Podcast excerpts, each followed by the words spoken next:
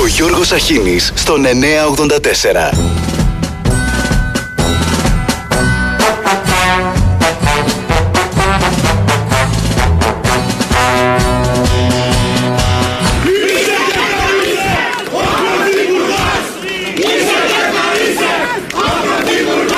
Πάμε και λεπούρι, πες μας. Έλα, έλα εδώ. Η παρουσία σας σήμερα εδώ, μέρα μεσημέρι, μέσα στη ζέστη. Ζέστη, ε. Φόβραση. Λιοπύρι.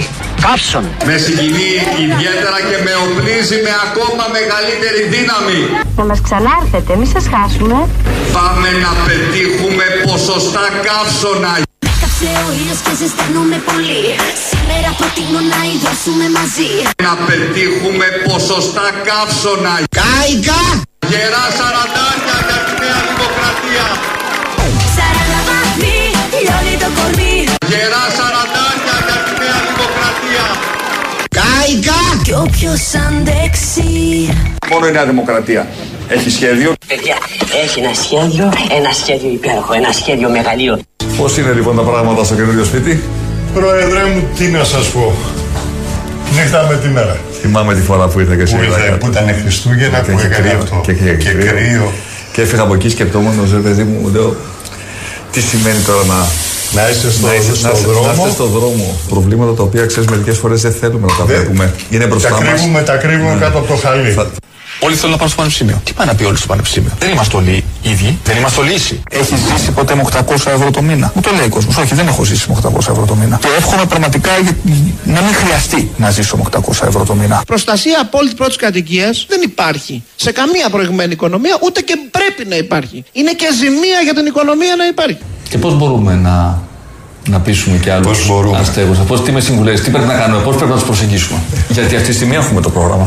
Δεν τρέφω αυταπάτες για μια κοινωνία χωρίς ανισότητες. Κάτι τέτοιο είναι αντίθετο στην ανθρώπινη φύση. Νομίζω ότι το βασικό ζητούμενο σε αυτές τις περιπτώσεις είναι να δείχνουμε προσαρμογή. Όποιος αρνείται να προσαρμοστεί, δυστυχώς πεθαίνει. Αλλά αυτοί είστε. Εκλογές, κόμματα, με φρουφρού και αρώματα.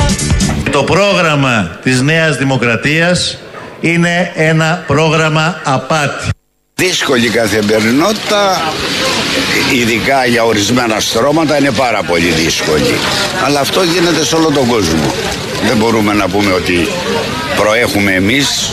Καμία από τις εξαγγελίες του δεν έχει εγγραφεί στο μεσοπρόθεσμο. Μόνο στην Ελλάδα είναι. Μόνο στην...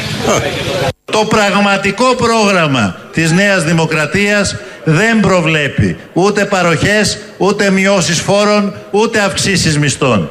Πάντα φτιάξω με τσοτάκι. Το πραγματικό πρόγραμμα της Νέας Δημοκρατίας προβλέπει ακόμα μεγαλύτερη διάλυση στο Εθνικό Σύστημα Υγείας. δεν έγινε τώρα, ήταν και πιο παλιά. Τώρα είναι περισσότερο.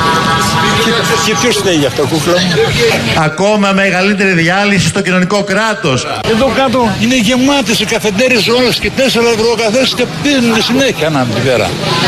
Τι γίνεται, πού δεν βλέπεις την ακρίβεια εσύ. Τα βασικά είδη, το γάλα, το Ε, τυρί. ναι, εντάξει, θα τα, θα κατέβουν αυτά.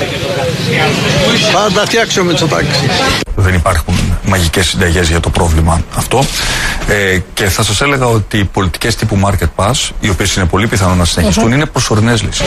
Πάντα φτιάξω με τσοτάκι. Δεν θέλουμε ο κόσμος να, ε, να είναι ε, εξαρτημένος από επιδόματα. Είναι όμως μια ανακούφιση. Μικρή, αλλά είναι μια ανακούφιση. Είναι μια ανακούφιση. Αφρόζο Μπλοκ Το νούμερο ένα όνομα φέρνει την άνοιξη στην τουαλέτα σας Δεν μπορώ άλλο θανάση. Στα 25 έχω γεράσει. Δεν μπορώ άλλο θανάση. Κάνε στάση. Είχαμε ένα αρνητικό αποτέλεσμα. Αχ, κακό που μας βρήκε! Αχ, κακό που μας βρήκε! Αλλά μπροστά μας έχουμε μια κάλπη η οποία θα κρίνει τη ζωή των πολιτών της χώρας μας για τα επόμενα τέσσερα χρόνια. Και την άλλη μέρα το πρωί, ασχέτως αποτελέσματος, θα στηθούμε μπροστά στον καθρέφτη. Πάρτα μαλάκα θα λέμε, την έκανες πάλι τη μαλακία σου. Είμαστε εδώ, θα είμαστε για πάντα μαζί. Για πάντα μαζί, για πάντα μαζί. Σήμερα από τα Ζωνιανά και από τον Ψηρορίτη. Σας λέμε θα ξαναβαφτεί στα κόκκινα η Κρήτη. Εμείς βγάλουμε καταπληκτικά άγρια χόρτα που σου φτιάχνουν και τη διάθεση και μπορείς είτε να τα τρως είτε να τα καπνίσεις. Όλοι μαζί με ΣΥΡΙΖΑ που ήτανε και θα μείνει. Για αλήθεια, αξιοπρέπεια, δουλειά και δικαιοσύνη. Και αλλά και ξυπνάς αμέσως και γίνεσαι κατσίκι και μπορεί να είσαι στα βουνά και να είσαι δύο χιλιάδες δόκια τα κομματέρνεις όλα. Για πάντα μαζί, σ' αυτό ήταν η πόλη που λέμε ζωή. Κάθε προοδευτικός πολίτης, ο οποίος θα προσέλθει στην κάλπη έχοντας αποφασίσει να μην ψηφίσει τη Νέα Δημοκρατία, θεωρώντας ότι δεν είναι καλό να έχουμε κυβέρνηση Νέας Δημοκρατίας ή σε κάθε περίπτωση μια ανεξέλεγκτη κυβέρνηση της Νέας Δημοκρατίας και ψηφίσει οτιδήποτε άλλο εκτός από την αλλακτική του ΣΥΡΙΖΑ αντικειμενικά και ψηφίσει οτιδήποτε άλλο εκτός από την αλλακτική του ΣΥΡΙΖΑ αντικειμενικά, αντικειμενικά, αντικειμενικά ενισχύει το αφήγημα και το σχεδιασμό της Νέας Δημοκρατίας. Venceremos. Hasta la victoria siempre. Για πάντα μαζί κι αν έρθουν καημοί μαζί θα μας βρουνε για πάντα μαζί. Και θα είμαστε εδώ μαζί σας μέχρι να σβήσει ο ήλιος. Ο ήλιος ο πράσινος, ο ήλιος που ανατέλει μας οδηγεί Μέχρι να σβήσει ο ήλιος. Εμπρός στον αγώνα για μια Ελλάδα ελεύθερη σοσιαλιστική. Πιο επικίνδυνο είναι η παντοδυναμία της Νέας Δημοκρατίας και όχι οι ψευτοεκβιασμοί της Νέας Δημοκρατίας για εκλογές τον Αύγουστο και εμείς είμαστε εδώ, το Πασόκ είναι εδώ, ενωμένο δυνατό για να μπει ανάκομα στην παντοδυναμία της συντηρητικής παράταξης. Σιγά μη σκιστεί κανένα καρσόν και μην, ε, ε, και μην ε, σφύγει κανένα κουμπί από τα πουκάμισα. Δηλαδή όλη η Αθήνα βοάγει αυτό που έγινε με τους πληρωμένους δολοφόνους, τα πιστόλια δηλαδή, και το αυτοκίνητο το θωρακισμένο Ναι. που έδωσε ο κύριος Αλαφούζος σε έναν από αυτούς και δολοφονήθηκε. Κάγκελα, κάγκελα, κάγκελα παντού. Τα κανάλια, τα site το έχουν θάψει όλοι. Γιατί υπάρχει σύνδεση επιχειρηματιών, πολιτικών με την Κόζα Νόστρα της Αθήνας. Και τα μυαλά στα κάγκελα του αόρατου εχθρού. Έχουμε φουρτούνες στην πλεύση της πλεύσης ελευθερίας. Τι είπατε; Πολλά μποφόρ θα έλεγα εγώ. Τι είπατε; Πολλά Πολλά- μποφόρ. έχει γίνει λίγο άνω κάτω. Οι λίστες του κόμματος, επειδή είναι τώρα οι εκλογές με λίστα, 25 Ιουνίου, είναι, έγιναν άνω κάτω. Να σας πω να μην ανησυχεί κανείς. Η ζωή είναι εδώ. Πάμε για να αλλάξουμε τον κόσμο με αγάπη. Αν θες τραγούδια όμορφα να ακούσεις την καρδιά μου να ανοίξεις Ε, εκεί πήγα στο γραφείο της. Ναι, αγκαλιές, φιλιά, έλα ολγάκι, έλα να τα πούμε. Καθίσαμε στο γραφείο της. Η καρδούλα αυτή που κάνω. Αγάπη μόνο αγαπημένοι μου και αγαπημένες μου κονασίνες Και μου ανακοίνωσε ότι με έβαλε στην τρίτη θέση. Με αγάπη. Αν θες λουλούδι γύρω σου να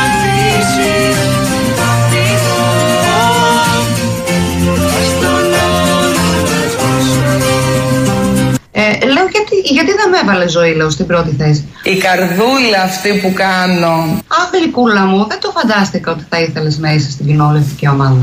Θα αλλάξουμε τον κόσμο με αγάπη. Άνθρωπε αγαπά τη φωτιά σταματά και τη δύναμη σου δώσ' τη στο φιλί σου Κόψατε τώρα κάθε σχέση. Δεν έχετε κάποια σχέση ούτε με την κυρία Όχι, Κωνσταντοπούλου, βέβαια. ούτε με την πλεύση ελευθερίας. Δεν υπάρχει Όχι, κανένα βέβαια. σημείο επαφής. Ο αρχηγός είναι ο προπονητής της ομάδας που έχει και την ευθύνη η ομάδα αυτή να πάει καλά. Μην ξεχνάτε, σας αγαπώ. Αχ, γλυκούλα μου, δεν το φαντάστηκα ότι θα ήθελες να είσαι στην κοινοβουλευτική ομάδα. Σας αγαπώ. Σας αγαπώ. Κόφτε το πλάνο, παιδιά, τελείωσε. Μάτια κλάνια κι απόστημα Στην Γιώργο, επίτευξη, στην βλέπουμε αφήγηση αυτή της την ώρα τον στρατηγικής μας χάρτη. δημοκρατίας. Είναι μόνο, μόνο ένα, μια περιφέρεια. Είναι Λοιπόν, είναι η Ξάνθη, ένας- ο είναι η νομός Ξάνθη. Ροδόπης είναι αυτός. Ο μόνος νομός, όχι το χρώμα του ΣΥΡΙΖΑ. Καλά θα σας δείξω εγώ. Θα δείτε τι θα πάθετε.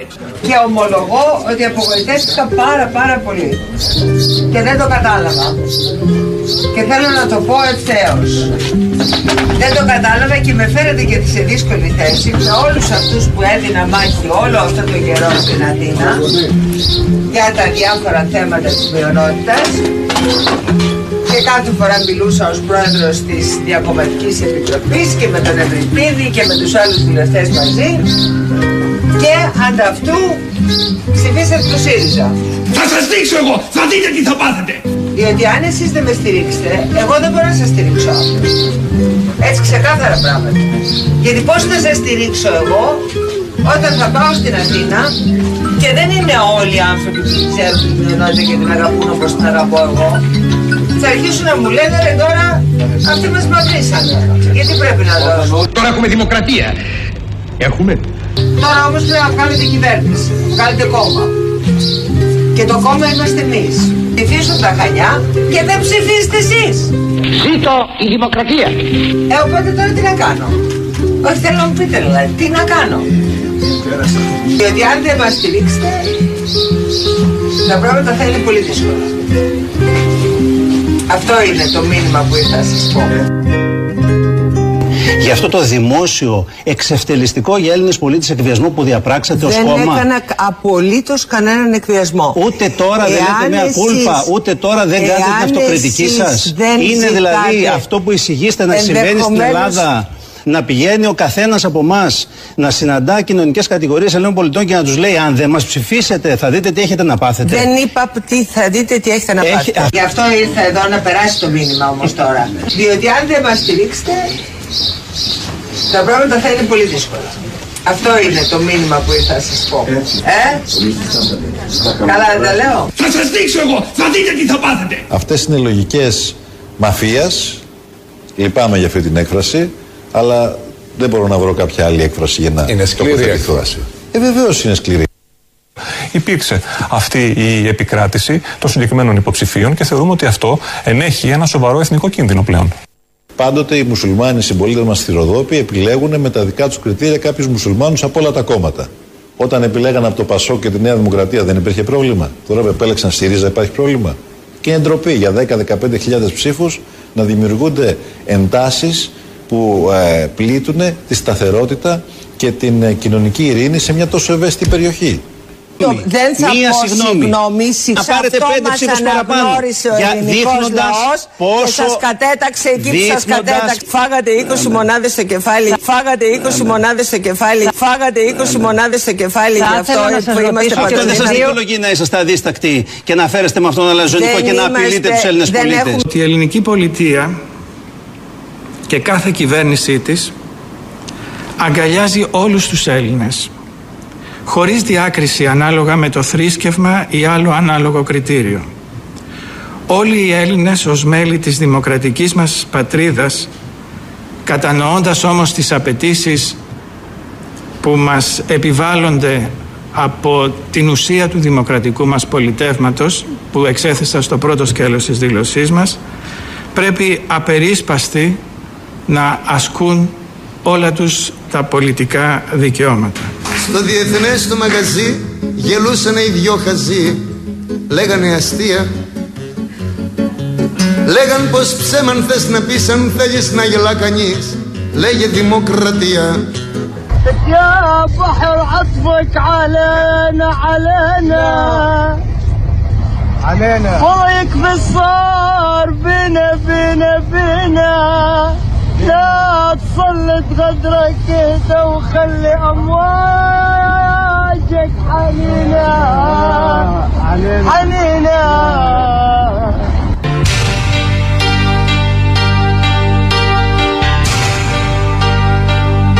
Μία από τις μεγαλύτερες τραγωδίες στα νερά της Μεσογείου γράφεται ανοιχτά της πύλου κυρίες και κύριοι τις τελευταίες ώρες.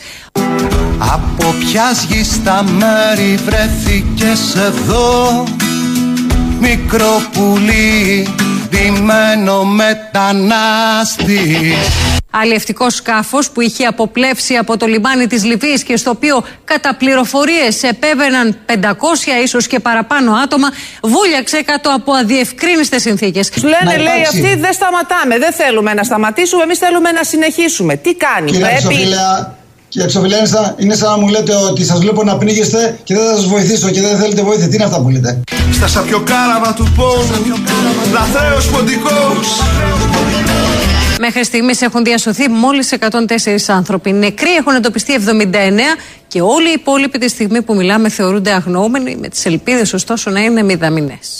Να ταξιδεύεις με κορμί Που κουρελιάσαν οι ανέμοι Να μαστιγώνουν την ψυχή σου Κακή και άδικη καιρή Κακή και άδικη καιρή Και εμείς είμαστε εδώ για τους ανθρώπους που είναι μέσα, για τους πρόσφυγες που κάθε μέρα η κυβέρνηση της Νέας Δημοκρατίας υπό τη δικιά σας Προεδρία τους ε, κάνει αυτά που τους κάνει, τους σκοτώνει σε φράχτη του Εύρου και τους ρίχνει, ε, ρίχνει τις βάρκες στο Αιγαίο. Σκεφτείτε αυτά τα οποία τα σαπιοκάραβα, τα φορτώνει οι διακινητές και κάνουν το εμπόριο, πόσες ευθύνες επίσης υπάρχουν. Βεβαίως, Δεν είναι όλο βεβαίως, τόσο εύκολο βεβαίως, να τα λέτε. ακριβώς. Και γι' αυτό εσάς, εσείς τι κάνατε γι' αυτό. Θα το λύσουμε εσείς και εγώ τώρα εδώ. Α, εσείς τόσα χρόνια ήρθατε το να μας- βλέπετε. εσείς ήρθατε να μας ναι, μιλήσετε. Γιατί όταν ακούω φωνή Εσείς ήρθατε να έχω μας μια μιλήσετε. προσέγγιση δημοκρατική. Δεν μου αρέσει ο μονόλογος, δημοκρατική σας σας ακούω. προσέγγιση Βεβαίως, την είδαμε στο σας φράχτη είπα και που την άποψη. φωτογραφίζεστε Είναι και δικαίωμά στην- σας και να στην έχετε τη γνώμη. πληροφορία που έχετε κάνει και εδώ και φράχτης αλλού. είναι η Στην προστασία των πορεία. συνόρων Και της στα χώρας τέμπη μου, και εδώ. η προστασία- Την προστασία των συνόρων την είδαμε τώρα με Κοιτάξτε, 59 είναι νεκρούς. παραμονές Σας εκλογών. παρακαλώ Εγώ δεν πολύ. κατεβαίνω Σας σε παρακαλώ εκλογές. πολύ. Εσείς ναι. Σας παρακαλώ Λοιπόν. πολύ. Έντιμε άνθρωπε, κύριε Παντελή, τι κι αν πεθαίνουνε πάνω στη γη. Χιλιάδες άνθρωποι χωρίς ψωμί, μαύρη λευκή ή κίτρινη. Βαρύνοντας την Ευρώπη και τη χώρα μας με, αυτές, με αυτούς τους ανθρώπους, οι- τους κατατρεχμένους ανθρώπους. Γιατί λέω επιβαρύνοντας, διότι προχθές κάναμε την κουβέντα για τα ασθενοφόρα που δεν υπάρχουν. Τα ασθενοφόρα που δεν υπάρχουν διαθέσιμα στην Ελλάδα. Και εδώ βλέπουμε μια κολοσσιά κινητοποίηση. Έχουν πάει 8-10 ασθενοφόρα για να βοηθήσουν την κατάσταση. Εάν αυτή τη στιγμή κάποιος χρειαστεί ασθενοφόρο στον νομό Πελοποννήσου, αν κάποιος σε ένα χωριό πάθει καρδιακό επεισόδιο, πού θα βρεθεί ασθενοφόρο να το μεταφέρει; Ξέρεις πως δώσανε κύριε Παντελή; Άλλοι τα νιάτα τους και τη ζωή; Να γίνει το όνειρο φέτα ψωμί να φας κι εσύ κύριε Παντελή Εγώ να σου πω ε, αυτό που συγκινήθηκα πάρα πολύ ε, ήταν όταν έδωσα το κινητό μου τηλέφωνο να, να πάρουν και να, να μιλήσουν ε, με την οικογένειά τους στην Αίγυπτο. Α, α, αυτό όμως πραγματικά. Μέσα σε τρύπες, σε λαγούμια Μέσα στο χώμα Να χωρέσεις τη ζωή σου Και να θυμάσαι μια πατρίδα Που ίσως ποτέ δεν ξαναδείς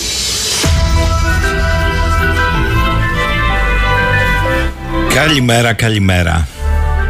Παρασκευή 16 ο μήνας ξεκινήσαμε όπως πάντα με εισαγωγή και παντελιμπότσι που χάρισε και τραγούδι στον εαυτό του και σε όλους τους παντελίδες. Επισήμως από το Υπουργείο Εμπορικής Ναυτιλίας ανακοινώνεται ότι οι αγνοούμενοι είναι 568. Και την ίδια ώρα έχουμε ξεκινήσει από χθες. Θα το πω, σε όποιον αρέσει, είπα θα κάνουμε διάλογο. Εμείς με τα δικά μας, εσείς όπως νομίζετε, δεν μιλάμε πάντως πια για τα αυγό του φιδιού. Έσπασε και βγαίνουν από παντού φίδια κάθε διαμετρήματος και βάρους. Και καλυμμένα και απροκάλυπτα. Το θέμα ξεπερνά τις όποιες πολιτικές αντιπαραθέσεις και κατά τη γνώμη μας το δίλημα είναι εντελώς ένα ουσιαστικό και βασικό. Άνθρωποι ή απάνθρωποι. Αρέσει, δεν αρέσει.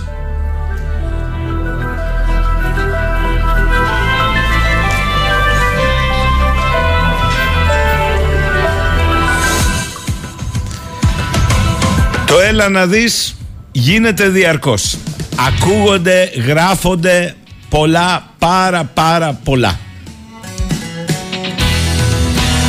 Αλλά αν είναι έτσι παιδιά, έτσι νομίζουμε. Έρχεται το καλοκαίρι, καθαρίστε καλά τις χρυσαφένιες δαντελένιες ακτές, μην ξεβράσει και κανένα πτώμα παιδιού και φύγουν και οι τουρίστες που εναπομείναντες έρχονται με προσφορές Ιούλιο και Αύγουστο σε τουρισμό που θα βούλιαζε τη χώρα. Είναι πολλά λέω, πάρα πολλά.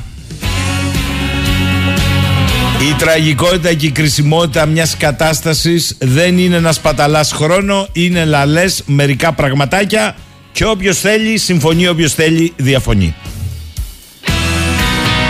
Άλλωστε, όπως λέει και το μήνυμα το τουριστικό στην Ελλάδα, βιώνεις μια μοναδική ανεπανάληπτη εμπειρία το καλοκαίρι.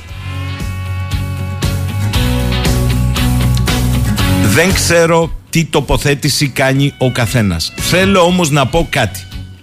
Όταν ο ανώτατος πολιτιακός παράγοντας της χώρας, η πρόεδρος της Δημοκρατίας, δηλώνει ο φράχτης του Εύρου είναι η προστασία των συνόρων της πατρίδας μου και βλέπω ρίγη συγκίνησης άμα το δείτε πραγματολογικά και ρεαλιστικά ακόμη και αυτό είναι φάουλτ ο φράχτης είναι πιο μέσα από το σύνορο αν ο φράχτης προστατεύει το σύνορο τότε σημαίνει ότι έξω από το φράχτη δεν είναι σύνορο δεν μας ανήκει ανήκει σε άλλους για ξαναδέστε το λίγο επαναλαμβάνω ο φράχτης είναι πιο μέσα από το σύνορο Δηλαδή το χαρίζουμε μπυρ παρά έτσι πάρτο αφού ο φράχτης είναι το σύνορο. Πρέπει να αποφασίσουμε. Αλλά αν αποφασίσουμε να ξέρουμε και τα επίχειρα. Διότι ένα πλοιάριο που παρακολουθούνταν από την Ιταλική Ακτοφυλακή, την το ελληνικό λιμενικό, την Ευρωπαϊκή Frontex, την επιχείρηση Ειρήνη κτλ. κτλ επί 24 ώρες βούλιαξε. Επίσης θέλω να πω γεωπολιτικά γιατί άκουσα εξυπνάδες μερικά πραγματάκια. Τα κράτη τουλάχιστον στο λεγόμενο δυτικό ανεπτυγμένο κόσμο δεν ενεργούν με βάση το θυμικό ή την άποψή τους για το τι συνιστά σύνορο, εθνική κυριαρχία, μετανάστης ή λαθρομετανάστης, αλλά με βάση τι, αυτό που επικαλούμαστε εμείς ως χώρα παντού, το διεθνές δίκαιο. Για να σας πω μερικές χρήσιμες παραμέτρους. Η Ελλάδα δήλωσε το 1975 την περιοχή ευθύνης της για ναυτική έρευνα και διάσωση στον τότε διακυβερνητικό ναυτιλιακό συμβουλευτικό οργανισμό που μεταξελίχθηκε σε διεθνής ναυτιλιακός οργανισμός ο περίφημος ΆΙΜΟ. Σύμφωνα με τη δήλωση αυτή της χώρας μας, τόσο κατά την υπογραφή όσο και κατά την επικύρωση της σύμβασης του Αμβούργου του 1979, που ρυθμίζει θέματα ναυτικής έρευνας και διάσωσης και υιοθετήθηκε στο πλαίσιο του ΆΕΜΟ, η περιοχή ευθύνης της συμπίπτει με το FIR Αθηνών, δήλωση που συμπεριλήφθηκε και στο νόμο με τον οποίο ενσωματώθηκε στην ελληνική ένομη τάξη εν λόγω διεθνής σύμβαση το 1989 με τον νόμο 1844. Σημειώνω ότι η σύμβαση του Αμβούργου προβλέπει ότι οι περιοχές ευθύνης των συμβαλόμενων μερών για την παροχή υπηρεσιών έρευνας και διάσωσης σε περιπτώσεις ναυτικών ατυχημάτων καθορίζονται με συμφωνία των ενδιαφερομένων παράκτιων κρατών. Στο πλαίσιο αυτό η Ελλάδα έχει υπογράψει συμφωνίες για συνεργασία σε θέματα ναυτικής έρευνας και διάσωσης τόσο με την Ιταλία το 2000 όσο και με τη Μάλτα το 2008 και την Κύπρο το 2014 στις οποίες ρητά ορίζεται ότι η εν λόγω ελληνική περιοχή ευθύνη συμπίπτει με το FIR Αθηνών και εκκρεμεί μόνο η υπογραφή των αντίστοιχων συμφωνιών με τα άλλα γειτονικά μας κράτη. Άρα τα όρια ευθύνης για έρευνα και διάσωση στη Μεσόγειο, Search and Rescue Zone, το περίφημο SAR, όπως γίνεται αντιληπτό περιλαμβάνουν το χώρο του ναυαγίου στην Πύλο. Είναι εντός των ελληνικών ορίων για την άσκηση έρευνας και διάσωσης. Οι ζώνες έρευνας και διάσωσης δεν αποτελούν αφηρημένες έννοιες, τι οποίες ο καθένας μπορεί να ερμηνεύει όπως γουστάρει. Τα δικαιώματα και υποχρεώσεις πηγάζουν από συγκεκριμένες διεθνείς συμβάσεις, όπως η Σύμβαση του Σικάγο του 1944, η Διεθνή Σύμβαση για την Ασφάλεια της Ανθρώπινης Ζωής στη Θάλασσα, αναγκάζομαι να τα πω τα στοιχειώδη γιατί είδα άγνοια, η Διεθνή Σύμβαση του Αμβούργου για τη θαλάσσια έρευνα και διάσωση και φυσικά η Σύμβαση των Ηνωμένων Εθνών για το Δίκαιο της Θάλασσας, Άγκλος, πάνω στην οποία υποτίθεται ότι εδράζονται όλες οι ελληνικές δίκαιες διεκδικήσεις στην Ανατολική Μεσόγειο και στις θάλασσές μας όπως το Αιγαίο. Να θυμίσω επίσης ότι το ενδεχόμενο να αποκτήσει η Τουρκία περισσότερα δικαιώματα έρευνας και διάσωσης στο Αιγαίο και την Ανατολική Μεσόγειο απαταλούσε πάντα κόκκινο πανί ιδίως για τους Έλληνες μπατριώτες. Για αυτούς οι συγκεκριμένες ζώνες αποτελούσαν δικαίωμα από το οποίο δεν πηγάζει καμία υποχρέωση. Δεν το έχουν καταλάβει καλά. Όπως φαίνεται, αν έτσι μπορούμε να πνίξουμε μερικούς ακόμη αβοήθητους ανθρώπους, δεν έχουν κανένα πρόβλημα να δώσουν και μερικά στρέμματα γης ή θάλασσας. Και τα λέω αυτά γιατί εμφανίστηκε και βουλευτής υποψήφιος βουλευτής, ο κύριος Κυρανάκης, ο οποίος αναφερόμενος στο πολύ νεκρό ναυάγιο στα ανοιχτά της Πύλου σχολίασε ότι η Ελλάδα δεν είχε υποχρέωση να ασχοληθεί με ένα περιστατικό που αφορά τη Λιβύη και την Ιταλία. Επειδή το περιστατικό έλαβε χώρα εντός της ελληνικής άιμο Sar Region με ό,τι προβλέπει για την περίπτωση αυτή όλο το οπλοστάσιο του διεθνούς δικαίου Καλόν είναι να καταλάβει ο εν λόγω βουλευτής ότι δεν έχει χωρίς δικαίωμα που διεκδικεί να στο πάρει η Τουρκία και υπόψη. Στον Άιμο δεν πήρες και τέλειωσε. Είναι διαρκώς υποκρίση. Τώρα θα μου πείτε από πατριωτισμούς γκώσαμε.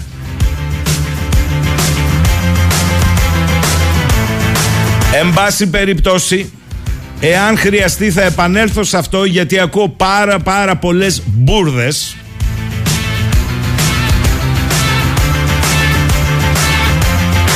Όπως άκουσα και κάποιες άλλες μπουρδες ότι το λιμενικό ήταν εκεί, προσέγγισε, αλλά ακόμη κι αν ήθελαν βοήθεια δεν θα το έκανε διότι αν τους πλησίαζε υπήρχε περίπτωση να βουλιάξουν. Όποιος το υποστηρίζει αυτό από το λιμενικό θα το πω εντελώς προκλητικά να πάει να παρετηθεί. Και δεν νομίζω ότι το λιμενικό υποστηρίζει τέτοια πράγματα. Αλίμονο αν το λιμενικό δεν ξέρει πώς ασκεί έρευνα και κυρίως διάσωση. Αλίμονο αν υποστηρίξει κάποιος διεθνώς ότι στα πλαίσια αυτού που έχουμε κατακτήσει στην πράξη να ασκούμε επιχειρησιακά έρευνα και διάσωση δεν ξέρουμε πώς θα διασώσουμε ένα παραπλέον πλοίο γιατί οι κινήσεις μας μπορεί να το βουλιάξουν από τις κινήσεις που θα κάνουν αυτοί πάνω στο πλοίο. Σοβαρά τα λέτε; Αυτό και μόνο είναι ομολογία μπουρδας. Ασφαλώς και το λιμενικό ξέρει εφόσον έχει εντολή για διάσωση πώς θα την κάνει. Πώς θα κινητοποιήσει ακόμη και την πιθανότητα μετατόπισης φορτίου. Τα ξέρει όλα. Είναι απόλυτα επαγγελματίες και εξειδικευμένοι. Όλα τα άλλα είναι δικαιολογίες να είχαμε να λέμε. Προσέξτε τη λεπτή διαφορά. Αν πεις ότι δεν δίνασε να κάνεις έρευνα και διάσωση, πολύ απλά ο διεθνής οργανισμός θα σου πει εντάξει θα την κάνει άλλος. Και το χώρο ευθύνης σου θα τον πάρει άλλος. Γκέκε ή νούκου γκέκε. 10 και 42 μου γράφει εδώ πέρα κάποιος, μα αφού ήταν στα διεθνή ύδατα και να θέλε δεν μπορούσε το λιμενικό να σώσει το πλοίο. Με συγχωρείτε παιδιά τώρα, με συγχωρείτε. Θα τα δούμε και με αρμόδιους. Αλλά επειδή βλέπω γίνεται πολύ επίκληση, αυτό είναι και στο άρθρο 98 στο δίκαιο της θάλασσας. Που προβλέπει πως για να σώσει κάποιος ένα πλοίο χρειάζεται σύμφωνη γνώμη του καπετάνιου. Προσέξτε όμως. Ο καπετάνιος αρνήθηκε οποιαδήποτε βοήθεια κατά τις ρίσεις.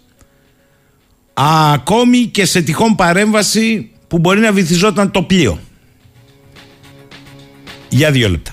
Αν το πλοίο δηλαδή, θέλετε να μου πείτε, μετέφερε ναρκωτικά, παράνομα πυρηνικά, θα ρωτούσαν τον, πλη, τον πλοίαρχο για να μπουν στο πλοίο; Και μην μου πείτε ότι εδώ το trafficking δεν είναι έγκλημα ή η μεταφορά μεταναστών ο ένας πάνω στον άλλον χωρίς σωσίβια και άλλα πιστοποιητικά δεν είναι.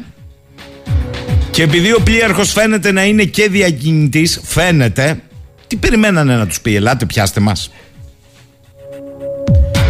Μου λέτε επίσης ότι η τυχόν επέμβαση του λιμενικού μπορεί να έθετε σε κίνδυνο την ασφάλεια του πλοίου. Δηλαδή μου λέτε ότι δεν μπορεί με ασφάλεια το λιμενικό να σώσει το πλοίο. Με συγχωρείτε, εγώ αυτό δεν το δέχομαι. Και αν υπάρχει κάποιος που το λέει στο λιμενικό, κατά τη γνώμη μου πρέπει να πάει σπίτι του. Εγώ στο λιμενικό δεν είμαι. Ξέρω όμως πως υπάρχουν κανόνες στη διάσωση που προβλέπουν πώς ακριβώς γίνεται με ασφάλεια η διάσωση σε τέτοιες περιπτώσεις.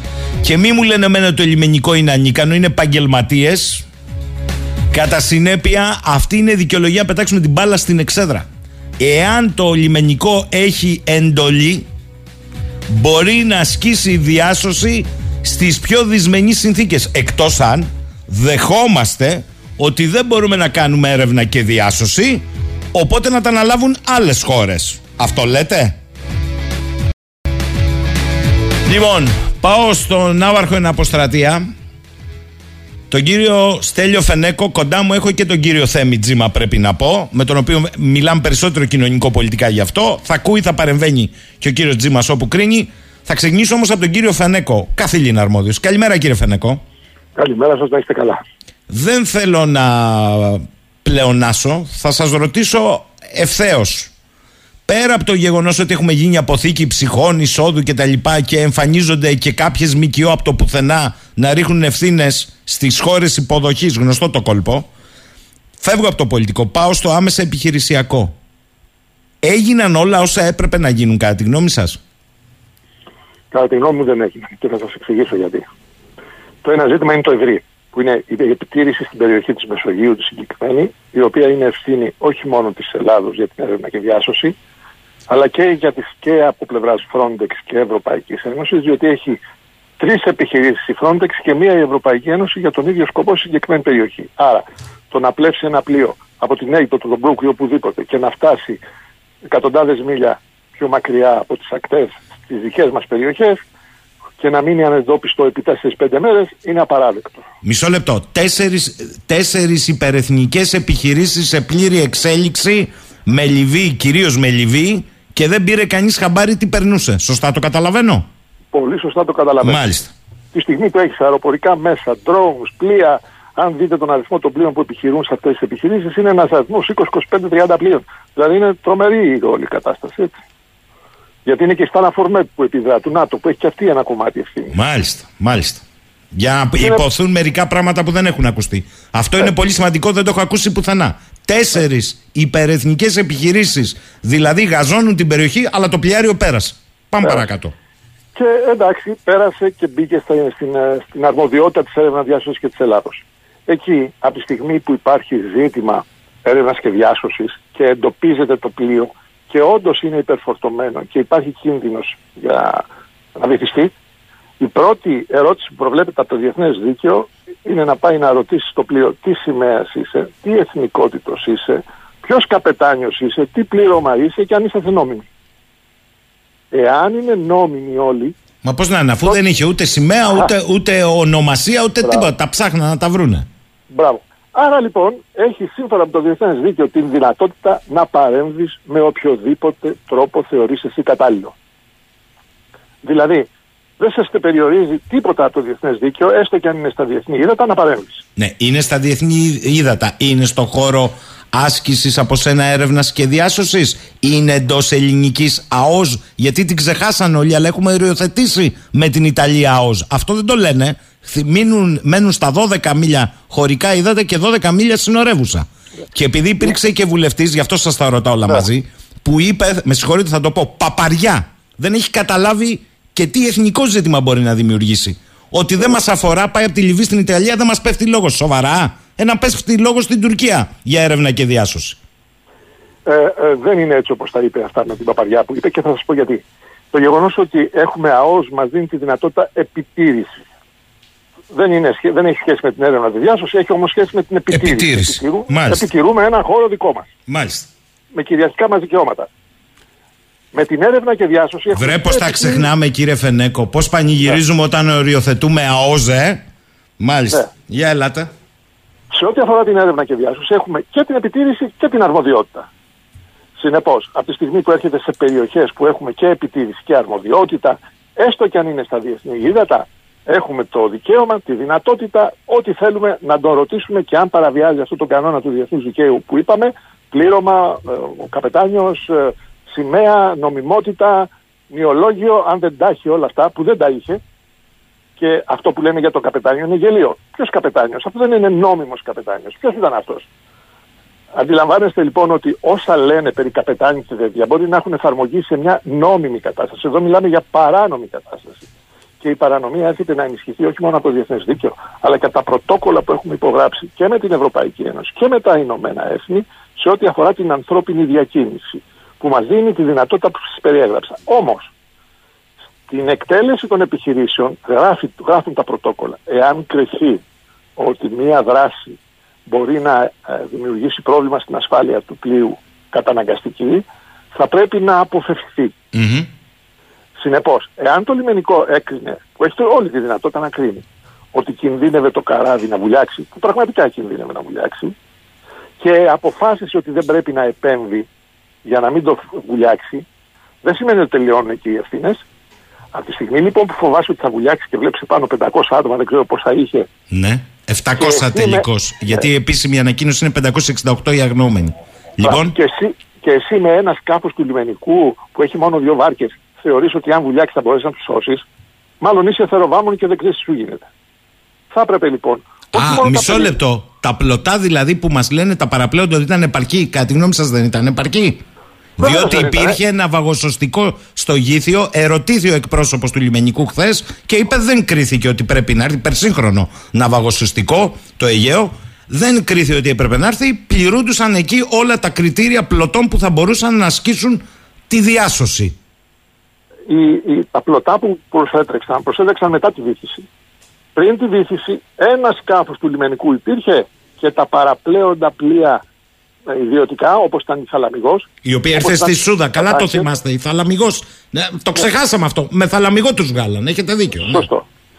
Που σημαίνει ότι εδώ υπάρχει μια, ένας κακός σχεδιασμός. Διότι όταν έχεις ένα πλοίο που είναι έτοιμο να βουλιάξεις, το οποίο μάλιστα επειδή έχει 700 άτομα αποκτά ιδιαίτερο εθνικό ενδιαφέρον στις περιοχές αρμοδιότητός σου, δεν είναι μια απλή επιχείρησούλα σαν όλες τις άλλες, έχει υψηλό ιδιαίτερο ενδιαφέρον γιατί είναι high visibility event σε όλο τον κόσμο.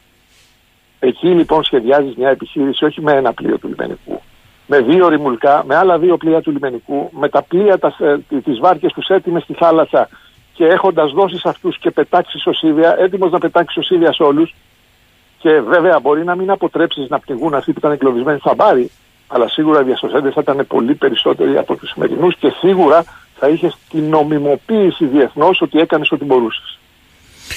Ε, μου λέει εδώ η φίλη μου η Αφροδίτη ότι Γιώργος στα διεθνή ύδατα μπορεί να κάνει νιοψία ε, όταν πρόκειται για όπλα και δουλεμπόριο. Με συγχωρείς Αφροδίτη, τα πράγματα στην Ελλάδα δείχνουν άλλα. Θέλω να σου το πω με πολύ αγάπη.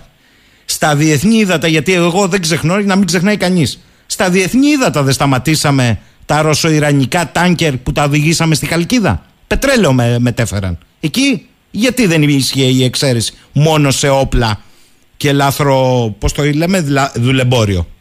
Που κάναμε ντου και καλώς κάναμε το ντου. Άρα δεν είναι κατά περίπτωση, δεν είναι à la carte τα διεθνή ύδατα. Έχετε δίκιο. Σύμφωνα στα διεθνή ύδατα υπάρχει και ο τελευταίος κανόνας του ότι όταν δεν έχει nationality, όταν δεν έχει σημαία, όταν δεν σου δίνει τα στοιχεία του, όταν δεν είναι νόμιμο, νεολόγιο κλπ., έχεις τη δυνατότητα παρέμβασης οπουδήποτε. Μάλιστα. Άρα λέτε κύριε Φενέκο ότι δρώντας προληπτικά αφού μας ήρθε το πρόβλημα μπορούσε να είχε ενδεχομένως αποφευκτεί το μέγεθος; Το μέγεθος σίγουρα. Εγώ, εγώ θα έλεγα και το εξής. Ε, και είναι μια πολύ σοβαρή κατάσταση αυτή που θα σας περιγράψω. Στις σύγχρονε επιχειρήσεις σήμερα και στους μεγάλους οργανισμούς υπάρχει τμήμα risk management. Το τμήμα risk management τι κάνει, λειτουργεί παράλληλα με το επιχειρησιακό κομμάτι και αξιολογεί τους κινδύνους. Αυτό έχει να κάνει όχι μόνο με ένα κίνδυνο που τρέχει, αλλά και με το τι διδάγματα παίρνεις από κάτι που συνέβη για το επόμενο, για την επόμενη διαχείριση. Ένα τμήμα risk management λοιπόν με σωστούς μέσα, με πυρογνώμονε, με ναυπηγούς και τέτοια, ενδεχομένω να βρίσκει και τρόπους για να βελτιωθεί η πλευρική ευστάθεια αυτού του σκάφους. Και σε κάθε περίπτωση κάποιος ναυτικός ξέρει ότι όταν προσεγγίσει ένα σκάφος για να το βελτιώσεις λίγο, να φύγουν οι, οι, οι ναυαγοί από πάνω, δεν πας στο πλάι, πας στην πρίμη. Πας στην πρίμη για να φύγουν από την πρίμη για να μην μεταβληθεί η ευστάθειά του. Δηλαδή, αυτό ήθελα να πω, ότι ένας, μια καλά σχεδιασμένη επιχείρηση, ακόμα και σε αυτό το κομμάτι της ελάφρυνσης του σκάφους, πέραν από τα σωσίδια που μπορούσες να του πετάξεις ή την ετοιμότητα που θα αρχίσεις να πετάξεις στη θάλασσα, γιατί αν κάποιος δεν ξέρει μπάνιο, σε δύο λεπτά έχει βουλιάξει, ενώ αν πιαστεί από ένα σωσίδιο μπορεί να σωθεί. Αντιλαμβάνεστε λοιπόν ότι ε, ε, ο σχεδιασμός της επιχείρησης ήταν ελιπέστατος. Είναι θέμα βούλησης πιστεύετε κύριε Φενέκο; Δεν μπορώ να ρίξω ευθύνη σε κανέναν για τη βούληση. Πιστεύω ότι είναι θέμα, ε, θέμα ε, ε, κακής αξιολόγησης της κατάστασης. Δηλαδή το σύστημα θεώρησε ότι είναι ένα καράβι που πλέει σιγά σιγά και πάει προς την Ιταλία. Ε, εντάξει, θα περάσει σε ένα κομμάτι από τα δικά μας και μόλις περάσει θα τα αφήσουμε. Και δεν αξιολογήθηκε σωστά ο κίνδυνος της ανατροπής του. Αυτό πιστεύω. Μισό λεπτό. Κύριε Τζίμα, καλημέρα. Γεια σας, καλημέρα σας. Δεν ξέρω αν ακούτε τον άβαρχο τον κύριο Φενέκο. Βεβαίως, τι λέει. με πολύ ενδιαφέρον. Και έβαλε και μια ε, παράμετρο γεωπολιτική η οποία έχει μείνει απ' έξω. Έβαλε τέσσερις επιχειρήσεις νοτίω της Κρήτης για να καταλαβαίνόμαστε ταυτόχρονα. Ναι. Υπερεθνικές, διεθνικές. Έβαλε το ζήτημα της ΑΟΣ. Έβαλε το ζήτημα του χώρου έρευνας και διάσωσης που έχει η πατρίδα μας. Γιατί χθες ακούσαμε βουλευτή να λέει ότι δεν μας αφορά αφού πήγαινε η Ιταλία. Έλεος. Έλεος. Να φέρουμε την Τουρκία να την κάνει. Λοιπόν, Υπό- Υπάρχει μια σειρά, το πολιτικό προσωπικό, το έχουμε πει και άλλες φορές, έχει ένα τεράστιο πρόβλημα μορφωτικό. Ε, λέει πράγματα τα οποία δεν αντιλαμβάνεται τι σημασία έχουν διότι θεωρεί ότι έτσι εκτελεί το κομματικό του καθήκον ε, και προσπαθεί να χαϊδέψει αυτιά ε, εξαχριώνοντας ε, τον, τον πληθυσμό της χώρας, τον, τον ελληνικό λαό. Ε, διότι εδώ πέρα είναι προφανές, όπως είπε ο Ναύαρχος, συμφωνώ απολύτως, εμείς δεν μπορούμε να κάνουμε δίκη προθέσεων, αλλά αν μη τι άλλο αυτή η επιχείρηση υπήρξε απολύτως αποτυχημένη. Το δε σενά, η δε υπόθεση εργασίας ότι αν έκανε κάτι άλλο το λιμενικό μπορεί να βυθιζόταν το πλοίο, μα βυθίστηκε το πλοίο. Δεν μπορώ να φανταστώ τι χειρότερο θα συνέβαινε. Εδώ λοιπόν δεν είναι ούτε πατριωτικό ούτε εθνικά υπεύθυνο να κλείνουμε τα μάτια μπροστά είτε στην ανικανότητα, είτε είναι τεράστιο ζήτημα μια ναυτική χώρα να έχει τόσο μεγάλο πρόβλημα α, μειωμένων ικανοτήτων στο λιμενικό της σώμα. Δεν το και στον δέχομαι. όλο. Δεν το δέχομαι. Εγώ θεωρώ ότι είναι απολύτως επαγγελματίες και ξέρουν να κάνουν έρευνα και διάσωση, όχι σε μπουνάτσα, σε δυσχερέστατες καιρικές συνθήκες. Δεν το δέχομαι αυτό, κύριε Τζίμα. Άρα δεν υπήρχε βούληση. Εκεί καταλήγω εγώ. Εγώ λέω ότι θα πρέπει πρώτο να διερευνηθεί γιατί είναι ζήτημα εθνικό εάν είτε δεν έχουμε τις ικανότητες ενώ λέμε ότι είμαστε μια ισχυρή ναυτική δύναμη είτε δεν έχουμε τη βούληση. Και είναι εθνικός υπεύθυνο να το διερευνήσουμε, εθνικός ανεύθυνο να, το, να, να, να νομίσουμε ότι μπορούμε να θάψουμε αυτό το ζήτημα. Πολύ σωστά όπως είπατε. Κάποια στιγμή, γιατί δεν είναι το πρώτο περιστατικό, όταν εσύ δεν εκτελείς επαρκώς τα καθήκοντά σου στην περιοχή έρευνας και διάσωσης, από έξω θα αρχίσει να ακούγεται, αν δεν έχει αρχίσει ήδη, ότι εντάξει ρε παιδιά, αφού οι Έλληνες δεν μπορούν να σπάει καμιά άλλη γειτονική χώρα που μπορεί καλύτερα έχει τη διάθεση να το κάνει. Να οι εθνικώς υπεύθυνες ηγεσίες τι θα έχουν να πούνε. Πώς θα υπερασπιζόμαστε την περιοχή έρευνας και διάσωσης όταν στα μάτια όλου του κόσμου αποδεικνυόμαστε είτε ανίκανοι είτε απρόθυμοι να ερευνήσουμε να, να πραγματοποιήσουμε επαρκώς τα καθήκοντά μας. Και θέλω να πω και κάτι τρίτο σε συνέχεια και της χθεσινής μας συζήτησης. Το συγκεκριμένο θέμα, αλλά και γιατί ακούγονται διάφορα ε, πράγματα από διαφορετικές πλευρές που δεν έχουν σχέση με την πραγματικότητα. Ουδέμια σχέση έχει το συγκεκριμένο ζήτημα με το ζήτημα των συνόρων της χώρας. Καμία. Δεν έχει να κάνει ούτε με την προστασία των συνόρων, ούτε με τα ανοιχτά σύνορα, ούτε με τα κλειστά σύνορα. Έχει να κάνει με ένα συμβάν το οποίο έλαβε χώρα ακριβώς στην περιοχή έρευνας και διάσωσης μακριά από την περιοχή των χωρικών υδάτων της χώρας και όπου είναι ευθύνη κατά το διεθνές δίκαιο και τις συναφείς συμβάσεις της Ελλάδας να είναι αποτελεσματική στο να διασώζει κόσμο. Δεν έχει να κάνει τίποτα, το επαναλαμβάνω, με όλο αυτό το οποίο προσπαθεί να περάσει η κυβέρνηση με έναν τρόπο ο οποίος εξαχριώνει, το επαναλαμβάνω, τον ελληνικό λαό μα τι θέλετε να κάνουμε, να τους πάρουμε όλους μέσα και να έχουμε ανοιχτά σύνορα κτλ. κτλ. Αλίμονο, αλίμονο αν τεθεί στη δημόσια συζήτηση το αν η Ελλάδα είναι πρόθυμη να διασώζει ναυαγούς ή ενδυνάμει ναυαγούς. Με συγχωρείτε αλλά αυτό στις τόσες χιλιετίες που υπάρχει ελληνικό έθνος ως ναυτικό έθνος δεν ετέθη ποτέ ο ζήτημα. Μισό λεπτό κύριε Τζίμα. Κύριε Φενέκο, μου λέει εδώ ο φίλος ο Κώστας, σε διεθνή ύδατα μόνο ειδικές δυνάμεις μπορούν να κάνουν έφοδο.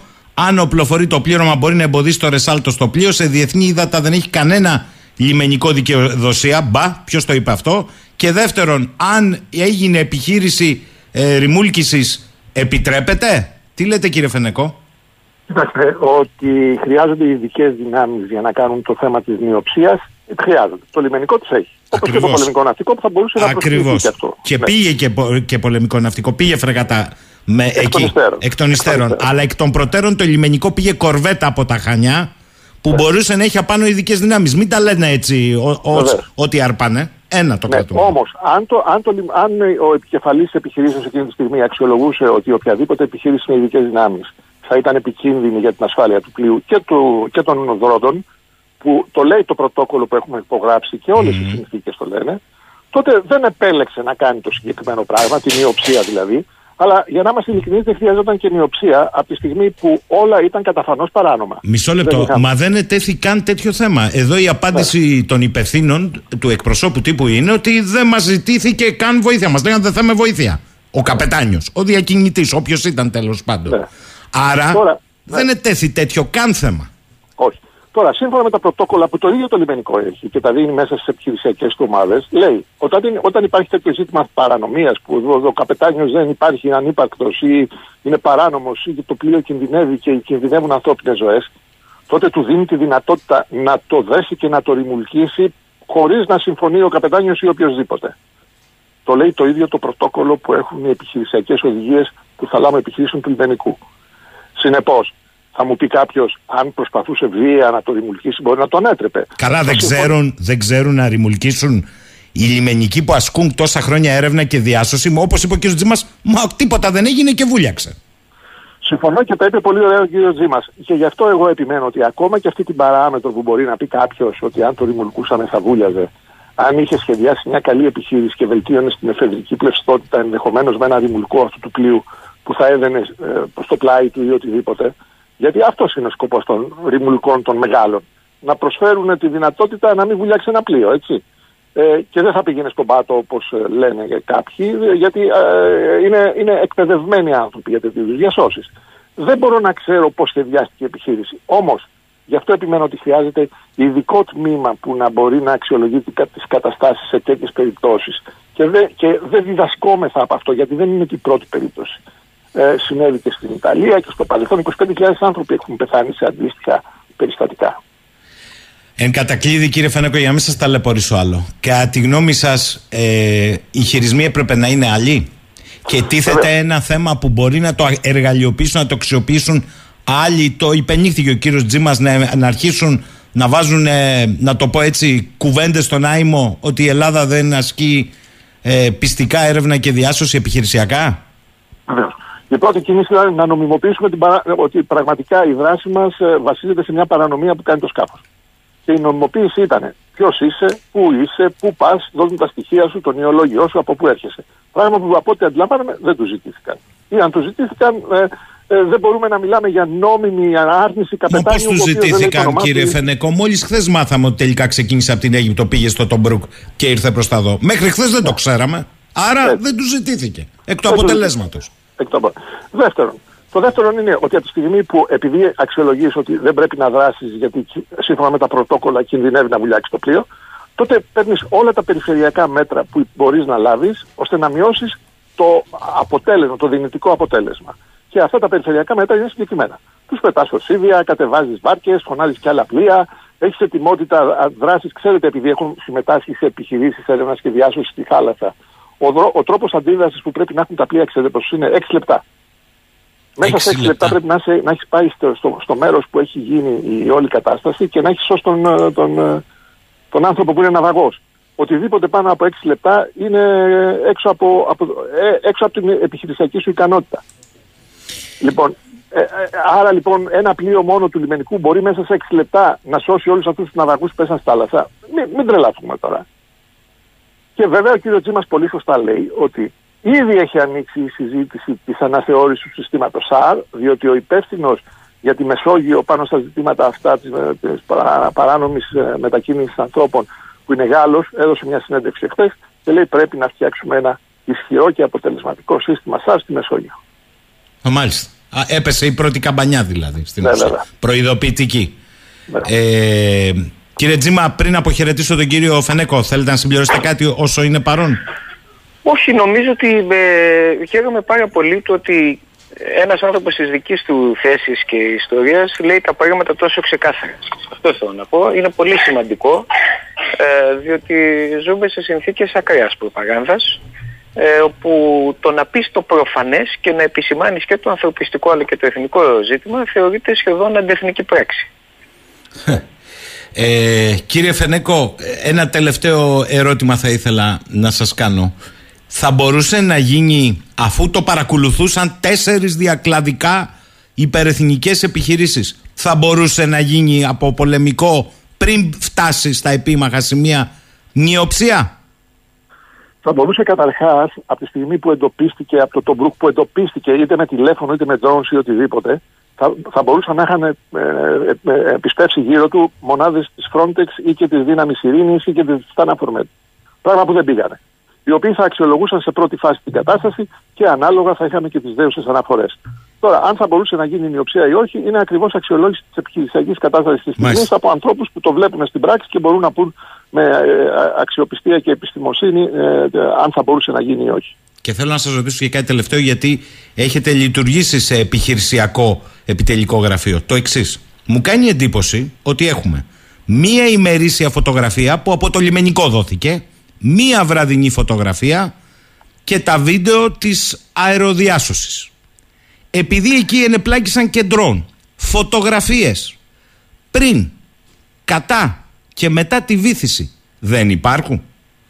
Τώρα, δηλαδή, είναι ένα πάρα πολύ σοβαρό θέμα. Ε, Βεβαίως, με συγχωρείτε. Ναι, υποτίθεται ναι. ότι η αιχμή της τεχνολογίας, όχι μόνο η δική μας, ήταν από πάνω. Μου κάνει εντύπωση λοιπόν πώς δεν έχει καταγραφεί η ώρα που βουλιάζει να δοθεί στη δημοσιότητα να σταματήσουν όποιοι παπαγαλίζουν. Γιατί; Κοίταξε, δεν μου αρέσουν οι θεωρίες συνωμοσίας. Καταρχάς, τα τηλέφωνα των, ε, των ε, ανταλλαγών ενδεχομένως βράχηκαν, δεν ήταν αδιάβροχα, δεν μπορείς να αντιλήσεις υλικό από εκεί ή χαθήκανε. Οι άλλοι που ε. του κατοπτεύαν όλοι που ήταν γύρω-γύρω 14 ώρες τραβήξαν μόνο δύο φωτογραφίες, δεν είχαν κάμερες, δεν είχαν τα drone, δεν είχαν τα συστήματα. Εδώ με ακρίβεια από το Google βρίσκεις καρφίτσα. Με συγχωρείτε δηλαδή που το ρωτώ. Έχετε δίκιο, αλλά είναι και επιχειρησιακή οδηγία στα πλοία και αφενός υπάρχει κάμερα στον ιστό, η οποία ενεργοποιείται σε τέτοιου είδους επιχειρήσεις.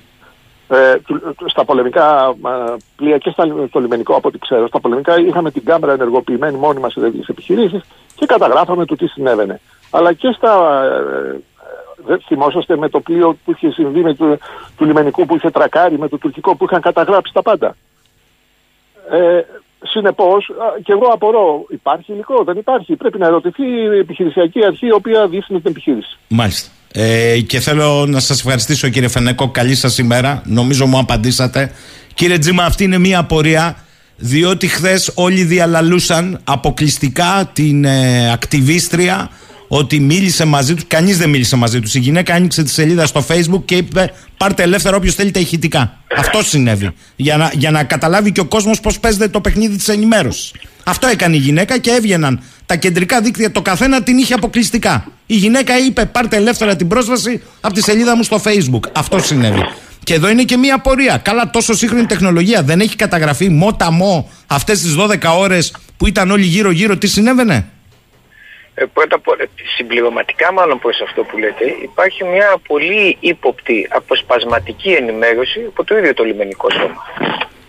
Έχουν περάσει, είναι η δεύτερη μέρα σήμερα. Δεν μας έχει δώσει μια α, σε λεπτομερή βάση ενημέρωση για το τι συνέβη κατά τη διάρκεια ενός ναυαγίου το οποίο φαίνεται ότι προετοιμαζόταν και το ξέραν για μία μέρα, δύο μέρες, σίγουρα για μία. Αυτό είναι πάρα πολύ ύποπτο από μόνο του. Ε, γιατί δεν έχουμε πλήρη ενημέρωση από, την, ε, ε, από τις αρμόδιες αρχές. Πότε ενημερώθηκαν ακριβώς ότι υπάρχει πλοίο σε κίνδυνο, από ποιον ενημερώθηκαν, ποιες ακριβώς ήταν οι ενέργειές τους από την πρώτη στιγμή που έλαβαν ενημέρωση. Ε, συμπληρωματικός προς όλα αυτά θέλω να πω ότι, διότι ξέρετε, να πω γι' αυτό ότι δεν μιλούμε για καμία έρημη περιοχή. Δεν μιλούμε για καμιά περιοχή η οποία όπως πολύ σωστά είπατε δεν παρακολουθείται. Μια περιοχή η οποία παρακολουθείται πολύ συστηματικά. Άρα δεν μπορεί να πει κανείς ότι δεν υπάρχει αναλυτική εικόνα του τι συνέβη. Θέλω όμως να πω και κάτι άλλο. Ε, διότι εδώ έχουμε το εξής σε οποιαδήποτε άλλη χώρα. Εάν συνέβαινε ένα τέτοιο ναυάγιο με εκατοντάδες μάλλον ανθρώπους να έχουν πεθάνει, ε, ε, θα, είχε, θα είχαν, εγώ δεν θα πω θα είχε ξεσηκωθεί ο κόσμος, γιατί ένα κομμάτι του κόσμου ξεσηκώθηκε καλός ή κακός, δεν το συζητώ. Θα είχαν κινητοποιηθεί αρμόδιες αρχές. Εδώ πέρα, όπως και για τις καταγγελίες για τη μαφία, οι οποίες είχαν έρθει λίγες μέρες πριν, δεν έχει κινηθεί ακόμη κανείς απολύτως. Εννοείται για τη μαφία με τα αυτοκίνητα, με φιλάθλους, με, τα οπαδούς, αυτοκίνητα, με μπράβους. Ακριβώς, Μάλιστα. ακριβώς, με τις καταγγελίες ότι πολιτικός αρχηγός επρόκειτο να δολοφονηθεί. Δεν έχει σημασία ποιος κάνει τις καταγγελίες, αν μας αρέσει ή όχι, έχουν γίνει. Ότι το Μέγαρο Μαξίμου ήταν το κέντρο που συντόνιζε τη δράση της μαφίας, άνθρωποι στο Μαξίμου. Αυτά έχουν υποθεί εδώ και περίπου μια εβδομάδα. Δεν έχει κινηθεί ακόμη κανείς, ούτε κανείς εκ των καταγγελωμένων έχει μηνύσει αυτούς που εγώ θα πω τους συκοφαντούς. Κανέναν. Κανένας, κανέναν. Δεν έχει κινηθεί κανένας αγγελέα. Το ίδιο γίνεται και εδώ. Με συγχωρείτε. Όχι, επειδή όχι, πολλοί όχι, μιλούν. όχι ανε- είπ- ανέλαβε ο κύριος Ντογιάκος, είπε. Ανέλαβε. Ε, ανέλαβε ο κύριος Ντογιάκος ποιο πράγμα; Ε, το συντονισμό της δικαστικής έρευνας στην υπόθεση του ναυαγίου. Καλά, εντάξει. Ανέλαβε ο κύριος Ντογιάκος το συντονισμό της. Αυτή είναι μια εξαγγελία λοιπόν η οποία θα δούμε αν και πότε θα εκπληρωθεί. Αυτά είναι εξαγγελίες. Τι θα πει ανέλ, αναλαμβάνει το συντονισμό της έρευνας; Ποιοι έχουν κληθεί; Πότε θα κληθούν αυτοί οι οποίοι είναι αρμόδιοι; Ο ποιον εισαγγελέα; Δηλαδή με συγχωρείτε, θα, εάν υπάρχει υποψία ευθύνης για το λιμενικό σώμα. Εγώ λέω λόγω ανικανότητας. Θα τους αφήσουν όταν έχουμε με εκατοντάδες νεκρούς θα τους αφήσουν να περάσουν πρώτα καμιά εβδομάδα με 10 μέρες και μετά θα τους φωνάξουν να δώσουν κατάθεση.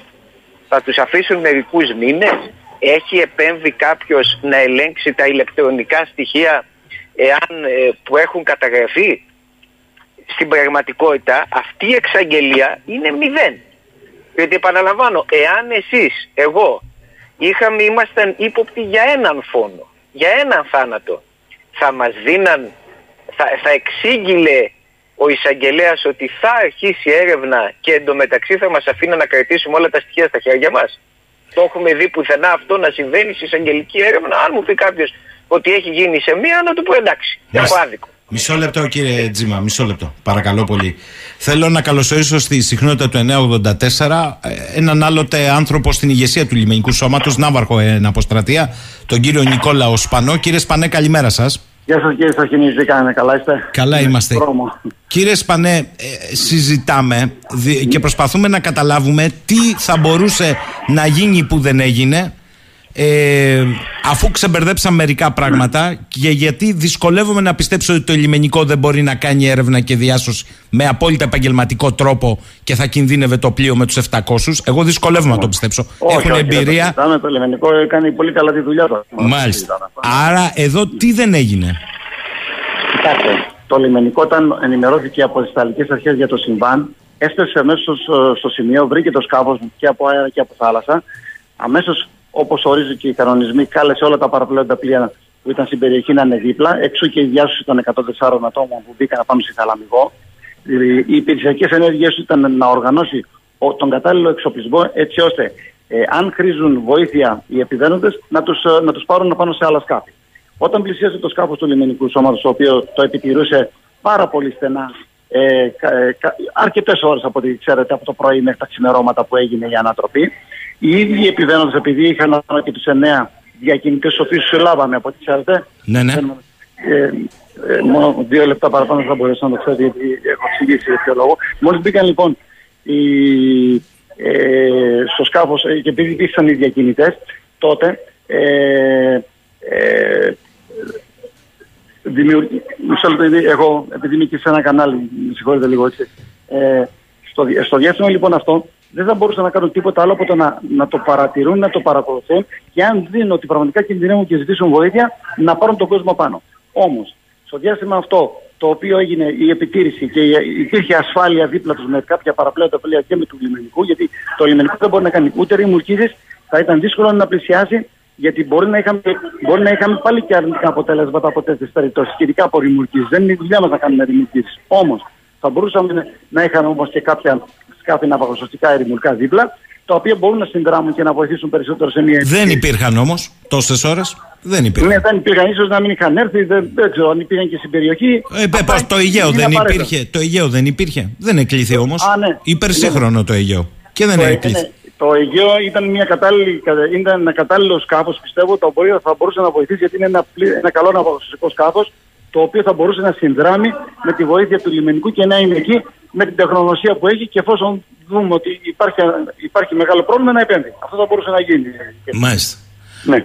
Άρα, κα- άρα κατά τη γνώμη σας υπάρχει ένα θέμα εδώ προς διερεύνηση; Κοιτάξτε, ε, εάν εκτιμήσουμε τη- και την κατάσταση του περιστατικού ότι υπήρχε άμεσος κίνδυνος στο, στο οποίο και ότι γνωρίζαμε ότι θα υπήρχε κλίση τους σκάφους μετά από τέσσερις μέρες που έπλε και δεν υπήρχε πρόβλημα. Και ξαφνικά δημιουργήθηκε αυτή η κλίση η οποία έγινε όπως είδατε τα ξημερώματα νύχτα που την προκάλεσαν οι ίδιοι από ό,τι καταλαβαίνουν οι διακινητές με τον τρόπο τους φυσικά θα πρέπει όλα αυτά να τα ερευνήσουμε. Κύριε Σπανέ, θα σας ρωτήσω κάτι. Επειδή ήσασταν λιμενικός... Σε λιμενι- κάθε περίπτωση. Για Σε να κάθε το κλείσουμε, περίπτωση θα επειδή, πρέπει. επειδή Ναι. βιάζεστε. Βιάζω, Λοιπόν, εγώ δεν βιάζομαι, θα μπορούσα να σε έχω πολλή ώρα, αλλά ακούστε εδώ. Συγχωρείτε λίγο, ναι. Επειδή είστε Γι' αυτό. λιμενικός στο πεδίο, σοβαρά Ναι. τώρα, φτάνετε με το λιμενικό εσείς. Βλέπετε 700 ανθρώπους σαν τα σταφύλια πάνω. Και τίθεται θέμα τι θα κάνετε. Και θα μπορούσατε μόνο με αυτό το σκάφος να τους φορτώσετε όλους. Όχι. Θα κινητοποιούσατε τα κατάλληλα μέσα από την πρώτη Μα στιγμή. είπα, 12 ώρες μα είπα, έκανε σύμφωνα αυτή με η το ιστορία. περιστατικό, ναι, πρέπει να, πρέπει να οργανώσουμε όλο τον επιχειρησιακό σχεδιασμό σύμφωνα με την κατάσταση που έχουμε εκεί και βλέπουμε, με σκοπό να βοηθήσουμε και να σώσουμε τους ανθρώπους. Αυτή είναι η δουλειά μας. Μάλιστα. Είναι η δουλειά μας. Να κάνουμε δηλαδή οτιδήποτε πρέπει για να έχουμε το, θε- το θετικό αποτέλεσμα. Αυτή είναι η δουλειά μας. Δεν το συζητάω. 100%. Κύριε Σπανέ, ευχαριστώ πολύ. Να είστε καλά. Και συγγνώμη Καλή- για την- Παρακαλώ, παρακαλώ, το αντιλαμβάνομαι. Είστε περιζήτητος Να είστε καλά. σήμερα. Να είστε καλά. Ε, Να είστε καλά. κύριε Ευχαριστώ Τζίμα, πολύ. επανέρχομαι σε εσάς με δύο συμπληρωματικά για να συνεχίσετε την τοποθέτηση. Λέει εδώ ο Ηλίας, εδώ στη Σομαλία σε διεθνή ύδατα επιχειρούν από όλες τις χώρες στρατοί και μισθοφόροι. Το σημειώνω μισθοφόροι, ώστε να μην τους ενοχλούν τα τάκερ και εδώ που πίνεται κόσμος ψάχνουν με το τυπικό. Όταν ο άνθρωπος είναι στη θάλασσα δεν υπάρχει κανένας νόμος, τον σώζεις με κάθε δυνατό τρόπο. Εγώ αυτό ξέρω. Άλλος φίλος λέει: Διεθνή ύδατα ήταν και το τάγκερ το Ιρανικό με το ρωσικό πετρέλαιο και όμως το σύραμε στη Χαλκίδα. Δεν είπαμε βουλιάζει, δεν βουλιάζει, έχει, δεν έχει κόσμο, δεν ζητάει τη βοήθειά μας. Το πράξαμε γιατί έτσι κρίναμε ότι έπρεπε να το πράξουμε. Και άλλος λέει δείτε τις ηλικίες των ρημουλικών του ναυτικού από το επίσημο site. Σε λίγες μέρες κάποιο γίνεται 83 ετών. Ελάτε κύριε Τζιμά. Ναι, νομίζω ότι δεν χωρά αμφιβολία ως προς την υποχρέωση να σωθεί ο κόσμος. Ε, είναι ε, νομίζω όλα αυτά τα οποία υπόθηκαν από την άλλη πλευρά ε, και προπαγανδιστικά και χιδέα. Ε, α, ε, θέλω απλώς να πω ότι επειδή κάποιοι μιλούν ε, στο όνομα του πατριωτισμού και τα λοιπά ε, και της ελληνικότητας, τα, τα είδαμε και χτες, έτσι τα ακούσαμε, ότι στην αρχαία Αθήνα το να εγκαταλείψεις ε, όχι ναυαγούς, αλλά ανθρώπους που είχαν πεθάνει στη θάλασσα θεωρούνταν έγκλημα το οποίο τιμωρούνταν ακόμη και με θάνατο. Μα δεν λέω να πεθάνει κανείς, αλλά θέλω να πω ότι είναι πια ένα κάτι το οποίο έχει κατοχυρωθεί εδώ και αιώνες στο, στο διεθνές δίκαιο ως έθιμο, ότι οι ναυαγοί δεν εγκαταλείπονται. Θέλω επίσης να πω και κάποιο- κάτι άλλο. Ε, υπάρχει μια φήμη, και διακινείται ως είδηση, ότι αρνήθηκαν τη βοήθεια οι, οι οποίοι ναυάγησαν, οι άνθρωποι που ήταν στο, στο πλοίο. Πρώτα απ' όλα, εγώ δεν έχω δει κάτι το οποίο να αποδεικνύει την αλήθεια αυτού. Πρώτα, ε, δεν έχουμε ακούσει καν ποια ακριβώς βοήθεια υποτίθεται ότι προσφέρθηκε και ποιοι την αρνήθηκαν.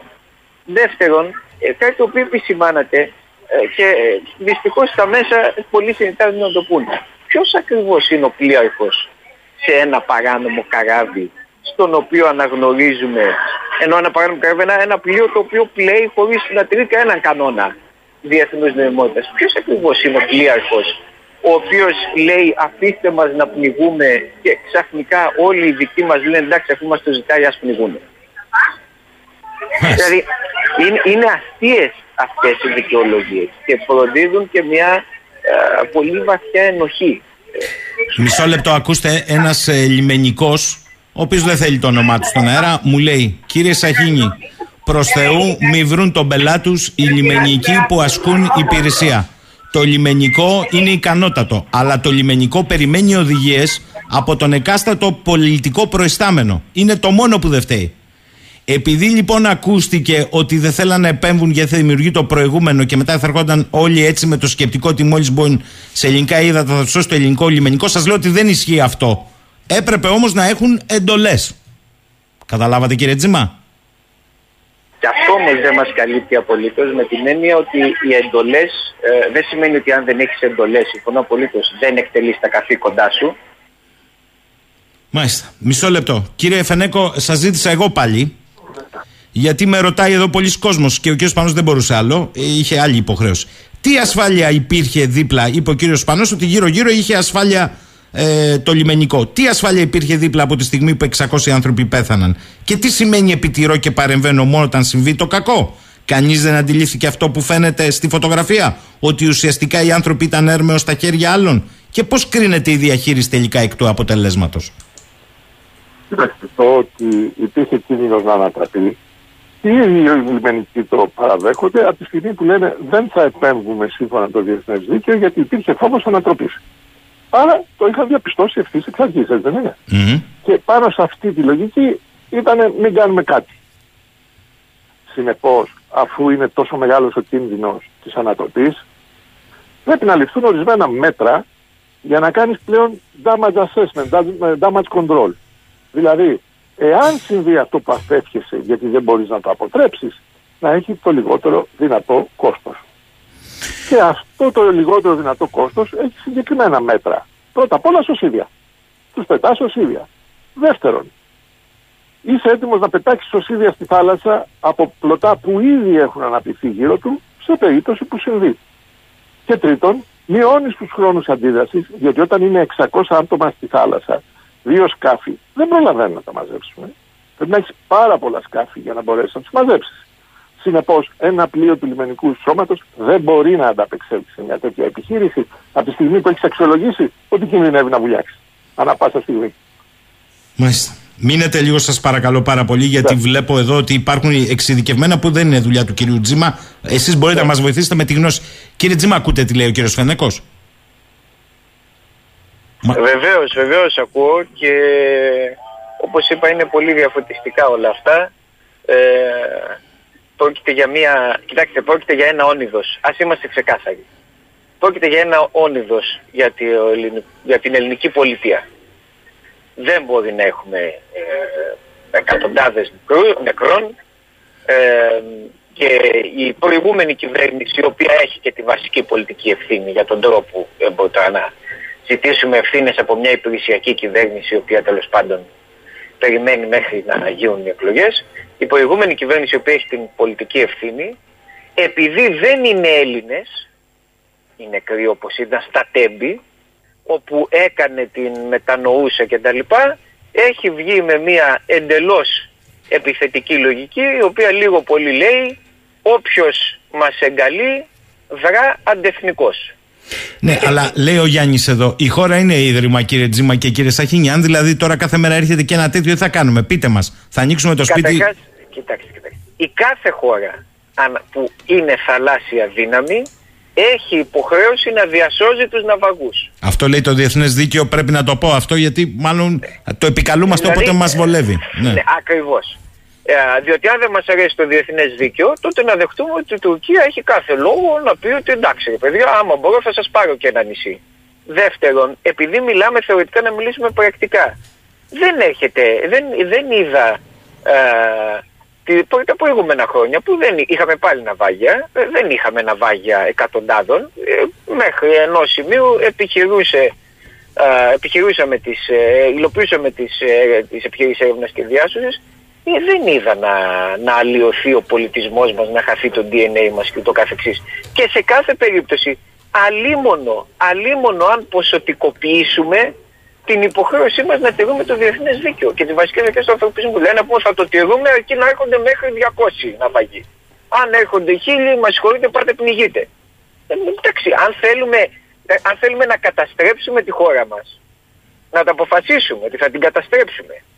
Αλλά να ξέρουμε ότι αυτού του είδους οι απλοϊκές ερωτήσεις εκεί οδηγούν. Ε, διότι αυτό λέει και η Τουρκία. Λέει εντάξει ρε παιδιά, ισχύουν τα 12 μιλιά, αλλά τι να κάνουμε τώρα, θα κάνετε και όλο το Αιγαίο δική σας λίμνη ή να κάνουμε ένα σκόντο. Κύριε Φενέκο, θέλω μία κουβέντα και από εσάς και έτσι σας αποχαιρετήσω. Σας ταλαιπώρησα λίγο σήμερα, αλλά ξέρετε, ξέρετε, θα το πω. Ε, ε, κάποιοι μου λένε ότι το έχω παρακάνει. Δεν το έχω παρακάνει. Θα το πω. Είμαστε ακριβείς στα πίτουρα και ευθυνοί στο στάρι. Όταν οι παραβιάσεις του εθνικού εναέριου χώρου και με πτώσεις πιλότων και οι παραβιάσεις των χωρικών υδάτων γίνονται από τη Σύμμαχο, είναι απλά Παρασκευή. Όταν γίνονται από τους στοχοδιάβολους, να πάνε να πνιγούν. Ναι. Ε, είναι αλακάρτ λοιπόν.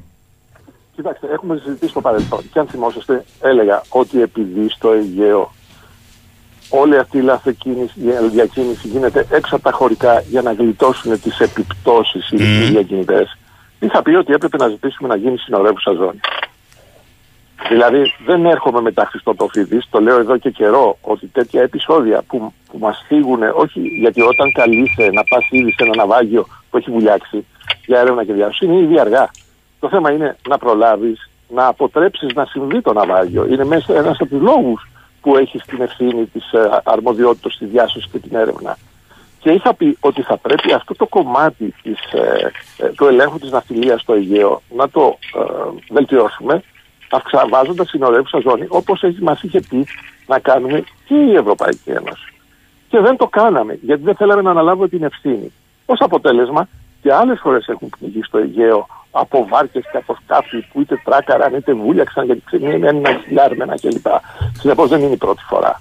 Και θα έπρεπε, α, αν, αν θέλουμε να είμαστε ειλικρινείς, τα επιχειρησιακά διδάγματα από όλες αυτές ε, τις, τα, τα δυστυχήματα, τα τραγικά, όχι μόνο στην Ελλάδα, αλλά και από την Ιταλία και από αλλού, να τα έχουμε εντάξει σε έναν τρόπο ε, επιχειρησιακής δράσης. Μάλιστα. Κύριε Φενέκο, θερμές ευχαριστίες παρά την ταλαιπωρία που σας υποβάλαμε σήμερα. Δηλαδή, καλή σας ημέρα, καλή σας ημέρα. Κύριε Τζίμα, με εσά μένω, ακούστε εδώ. Καλημέρα, λέει, κύριε Σαχίν και κύριε Τζίμα, σε καμιά σοβαρή χώρα που έχει μέλημα τους πολίτες της, κανένα διεθνές δίκαιο δεν επικρατεί του εθνικού συμφέροντος όπως κάνει η Τουρκία που είναι σοβαρή δύναμη. Ένα. Δύο από αυτή τη μη εφαρμογή του διεθνούς δικαίου θα καταστρέψουμε τη χώρα. Άσε μας, ρε Γιώργο, αν είναι για γύφτους και λαθρός σε πιάνει. Όχι. Το διεθνές δίκαιο, Γιάννη μου, μας πιάνει και, και το δίκαιο της θάλασσας και για τα δικαιώματα που δεν ασκούμε. Εγώ δεν σε είδα όμως να λες κάτι όταν έχεις καθημερινές παραβιάσεις εναέριου χώρου και νεκρούς πιλότους ή παραβιάσεις χωρικών υδάτων. Τώρα σε πιάνει. Ελάτε, κύριε Τζιμά.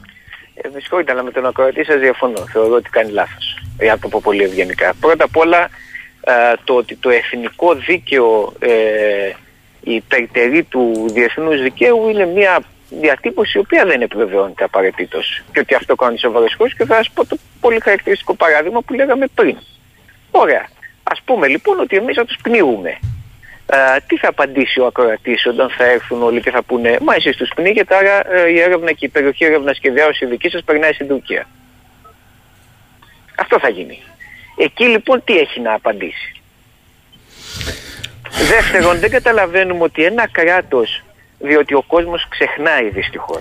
Κοιτάξτε Ένα κύριε κράτος Τζιμά, το οποίο- θέλω, θέλω να είμαι δίκαιος. Ο κόσμος δεν ξέρω αν ξεχνάει ή δεν γνωρίζει. Υπάρχει και κάτι ακόμη. Ο κόσμος αισθάνεται όλα αυτά τα χρόνια μονομερός στην πίεση σε Ελλάδα και Κύπρο ως χώρες υποδοχής αφημένες στην τύχη τους. και αν Ναι, προσέξτε σκεφτείτε όμως και κάτι. τα γεωπολιτικά παιχνίδια που παίζουν ορισμένοι, πατώντας πάνω στις ζωές αυτών των ταλαιπωρημένων ανθρώπων, ο κόσμος είναι και καχύποπτος. Ναι, να πούμε όμως την πλήρη αλήθεια. Η Ελλάδα δεν είναι εγκαταλειμμένη. Η Ελλάδα χρηματοδοτείται και θέλει να χρηματοδοτείται για να είναι ο πορτιέρης της ε, Ευρωπαϊκής Ένωσης. Αυτό το ρόλο έχουμε δεχτεί και αυτό το ρόλο επιτελούμε. Ο πορτιέρης προφανώς.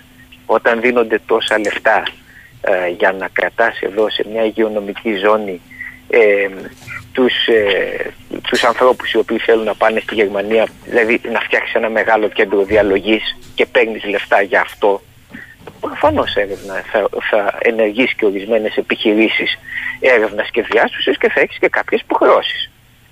Α, αυτό όμως είναι μια, αυτή είναι μια ευρωπαϊκή και ελληνική πολιτική. Το γιατί από εκεί και πέρα σε αυτό το πλαίσιο όπως λέγαμε χτες εσύ επιλέγεις να τους κατευθύνεις στον Άγιο Παντελεήμονα ή στην πλατεία θεάτρου και όχι σε μια σειρά άλλων περιοχών είναι ένα ζήτημα real estate και εσωτερικών πολιτικών αποφάσεων. Να δούμε λοιπόν όλη την εικόνα και όλη η εικόνα είναι αυτή. Θέλουμε και παίζουμε αυτό το ρόλο. Θέλω εν κατακλείδη και έχοντας υπόψη σας δύο μέρες και το διάλογο που γίνεται. Ε, τι κρατάτε; Κρατάω το... Μισό το λεπτό, υπάρχει- μισό λεπτό, επιτρέψτε μου. Ε, στέλνει μήνυμα ένας φίλος. Λέει: Εγώ προσωπικά είμαι από αυτούς τους Αλβανούς που περιέγραψε ο κύριος Τζίμας χθες. Νιώθω Έλληνας και για αυτή το χώρο, ε, τη χώρα και το λαό που μέθραψε, κουλτούρα από μωρό, θα έκανα τα πάντα. Άρα δεν μπορώ να δεχτώ τη συζήτηση περί φωνιάδων εγκληματιών και τα λοιπά. Και ένας άλλος ε, φίλος μου λέει, επειδή ε, ο κύριος Τζίμας χθες κάποιοι του την πέσαν για τον Μπέρμιχαμ και για τους κακούς μετανάστες, έχω να πω ότι ζω εδώ 7 χρόνια, δεν βλέπω κανένα έγκλημα από τους μετανάστες, πολύ περισσότερο από κατάλευκους Άγγλους, πάντα φτωχής προέλευσης. Επίσης όποιος μισεί τους μετανάστες πρέπει να μας ξε- εξηγήσει τότε τι δουλειά έχουν οι δικοί μας μετανάστες σε Αγγλία, Γερμανία, Γαλλία, Ισπανία. Φτάνει πια ε, μην διαχειριζόμαστε τη μιζέρια μεταξύ φτωχών. Ε, κύριε Σαχίνη, εγώ κρατάω τα εξής. Πρώτον, την τρομακτική ανικανότητα ή την εγκληματική απροθυμία των ελληνικών αρχών να κάνουν το καθήκον τους σωστά. Ένα από τα δύο συμβαίνει. Δεν μπορεί να έχεις ένα εξορισμού, δεν μπορεί να έχεις ένα τέτοιο πολύ νεκρό ναυάγιο και να λες ότι τα έκανα όλα σωστά. Δεν γίνεται. Λοιπόν, ε, σε περιοχή ευθύνης. Α συμφωνήσουμε σε αυτό. Και γι' αυτό έχουμε το λιμενικό, γι' αυτό έχουμε το ναυτικό, γι' αυτό το πληρώνουμε για να μπορούν να επιτελούν το καθήκον τους σε τέ- και σε τέτοιες στιγμές. Δεύτερον, την προσπάθεια εξαχρίωσης από τα αισθημικά μέσα, η οποία πολύ έχει αποτέλεσμα, τμήματων του ελληνικού λαού. Θέλουμε να κάνουμε ένα λαό φοβισμένο, ανήμπορο, ο οποίος θα μισεί το διπλανό του και τον από κάτω του και δεν θα κοιτάει ποτέ από πάνω. Τρίτον, ότι υπάρχουν αντανακλαστικά ε, κόσμου ο οποίος χωρίς να είναι αφελής ε, ε, διεκδικεί την αλήθεια, διεκδικεί το δίκαιο και διεκδικεί την ανθρωπιά που είναι βασικά στοιχεία για να είσαι αξιοπρεπής ως έθνος και τέταρτον ότι θα ήθελα να πω ότι δεν πρόκειται για ζήτημα συνόρων, ούτε κλειστών ούτε ανοιχτών συνόρων, πρόκειται περί ζητήματος ε, αποτελεσματικότητας και διεθνούς δικαίου. Και όσοι θέτουν ζήτημα συνόρων, είτε διεκδικώντας κλειστά, εκεί το κάνουν συνειδητά βεβαίως, είτε ανοιχτά, εκεί είναι αφελείς, παίζουν το παιχνίδι της κυβερνητικής προπαγάνδας. Λοιπόν, θέλω να σας ευχαριστήσω κύριε Τζίμα για την επιδιημέρου ε, βοήθειά σας με τη δική σας ε, οπτική ε, και θα τα ξαναπούμε. Καλή σας ημέρα. Και κλείνουμε αυτό το κύκλο με τον καλό συνάδελφο εμπειρότερο ημών, τον κύριο Νίκο Ιγλέση και συγγραφέας είναι, διότι εκτός από τη διάσταση την ανθρωπιστική υπάρχει η γεωπολιτική και μας την υπέδειξε χθες, ιδίως για χώρες όπως η Ελλάδα και η Κύπρος. Καλημέρα κύριε Ιγλέση. Καλημέρα κύριε Σαχίνη, αλλά μην το λέτε ότι είμαι εμπειρότερος, πώς το είπατε. Είστε, είστε, είστε. από Μην- εσάς. μην- μην το Εσείς συζητάμε. έχετε πάρα πολύ μεγάλη πείρα και ικανότητα. Κύριε να, Ιγκλέση, να χειρίζεστε Για όλα πείτε τα μου θέματα. τη διάσταση, διότι έχει ανοίξει ταυτοχρόνως επί μέρου μία συζήτηση με, όχι στρογγυλή, με εχμές ε, και αντι, αντιπαράθεσης και αυτού που είναι στο μικρόφωνο.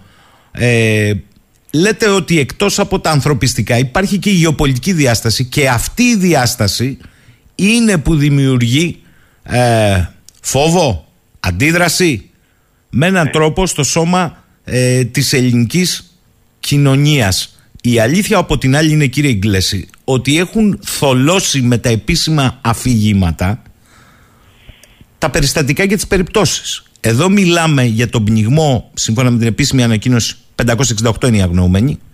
Για το και άλλοι 104 έχουν χαθεί, έχουν πνιγεί. Ε, έχουν διασωθεί οι, οι 104. Ε, ναι, έχετε δίκιο. Συγγνώμη. Άλλοι 78, αν θυμάμαι καλά, είναι οι, όσοι ανασύρθηκαν ε, πνιγμένοι. 104 έχουν διασωθεί. Σωστά το επισημάνατε και ευχαριστώ για τη διόρθωση. Αλλά αυτοί δεν ερχόντουσαν εδώ. Αυτό το λησμονούμε. Εσείς όμως βάζετε μια γεωπολιτική διάσταση. Ναι, ε, κύριε Σαχίνη, ε, εγώ δεν θα ήθελα ε, να μιλήσουμε για το αυτό καθεαυτό το περιστατικό. Ε, πραγματικά είναι μια τραγική περίπτωση, μια ακόμα τραγική περίπτωση γιατί σας θυμίζω ότι τέτοια συμβάντα λαμβάνουν χώρα στη Μεσόγειο αλλά και αλλού στον κόσμο ε, συχνά Θυμίζω ότι πριν από ένα χρονικό διάστημα στη Λαμπετούζα είχαν πνιγεί μέσα στα χωρικά ύδατα της Ιταλίας είχαν πνιγεί περίπου 600 άτομα από ένα αντίστοιχο ναυάγιο και ε, συμβαίνουν ε, συχνά και, από το, και στο Αιγαίο, δηλαδή πια οι μεταναστευτικές ροές από την Τουρκία ενώ επικεντρωνόντουσαν παλαιότερα στις βάρκες, στα φουσκωτά που περνάγαν από τις τουρκικές ακτές στα ελληνικά νησιά που είναι πολύ κοντά τώρα έχουμε πολλά φαινόμενα όπου μεγαλύτερα σκάφη, ιστιοφόρα ή αλλιευτικά ξεκινούν από τα τουρκικά παράλια διασχίζουν όλο το Αιγαίο, περνάνε νότια της Πελοποννήσου με κατεύθυνση την Ιταλία. Και έχουμε, ε, νομίζω όμως ότι και προ δύο ημερών ε, νότια της Κρήτης Ναι, ήρθαν στα ε, καλά λιμάνια 80 άνθρωποι. Ναι. Ναι. Περισυνελέγησαν 80 Περισυνελέγησαν, άνθρωποι το λιμενικό, οδηγήθηκαν, ε, ναι. Στην Κρήτη. Ναι. Ε, επειδή όμως η συζήτηση, επειδή άκουσα και τη χθεσινή σας συζήτηση, πήρε μεγαλύτερες διαστάσεις από αυτό καθε αυτό το συμβάν. Δηλαδή μπήκε στη συζήτηση όλο το θέμα το μεταναστευτικό. Τι σημαίνει μεταναστευτικές ροές, τι σημαίνει για την Ελλάδα να έρχονται άνθρωποι και να εγκαθίστανται. Ακόμα και αν δεν θέλουν και αν θέλουν να πάνε στη Γερμανία να εγκλωβίζονται στην Ελλάδα. Και όλο αυτό το πράγμα που ισχύει με την Ευρωπαϊκή Ένωση, με την, ε, συμφωνίες που θέλουν, θέλουν να αναθεωρήσουν τώρα το Δουβλίνο, τη συμφωνία του Δουβλίνου για την ε, μετανάστευση και το άσυλο. Τι θα ήθελα να πω ότι συμβαίνει το εξής από τη δεκαετία του 90. Για πρώτη φορά από την ίδρυση του νεότερου ελληνικού κράτους η Ελλάδα γίνεται ε, χώρα κατεύθυνσης μεταναστών. Στην αρχή ήταν ε, τη- ε, στις αρχές της δεκαετίας του 90 από την Αλβανία και μετά από τις άλλες χώρες του, των, τις κομμουνιστικές χώρες που κα- αναταράπηκαν τα καθεστώτα και από το 14-15 από χώρες πια της Μέσης Ανατολής, της Αφρικής και της Ασίας. Αυτό ε, στην αρχή δεν έγινε αισθητό το, την, τον κίνδυνο που αντιμετωπίζει η ελληνική κοινωνία από αυτά τα μεταναστευτικά ρεύματα. Μάλιστα ενθαρρύνθηκαν από τις ελληνικές κυβερνήσεις. Σας θυμίζω ότι από την εποχή του Σιμίτη άρχισαν οι κυβερνητικοί αλλά και τα πολιτικά κόμματα να μιλάνε για το πόσο ωφέλιμο θα ήταν να γίνει η Ελλάδα μια πολυπολιτισμική κοινωνία. Αλλά πολυπολιτισμική κοινωνία σημαίνει αποεθνικοποίηση ενός κράτους. Ε, γιατί εγκαθίσταται σε αυτό διάφορες πολιτισμικές ε, ομάδες ε, πληθυσμού, κοινότητες και ε, στο τέλος οι γηγενείς, δηλαδή εμείς οι Έλληνες με τον πολιτισμό μας, τις παραδόσεις μας, τη θρησκεία μας θα φτάσουμε στο σημείο να γίνουμε μία από τις μειονότητες ε, που θα κατοικούν στη χώρα. Δηλαδή πολυπολιτισμική σημαίνει πολλές πολιτισμικές κοινότητες.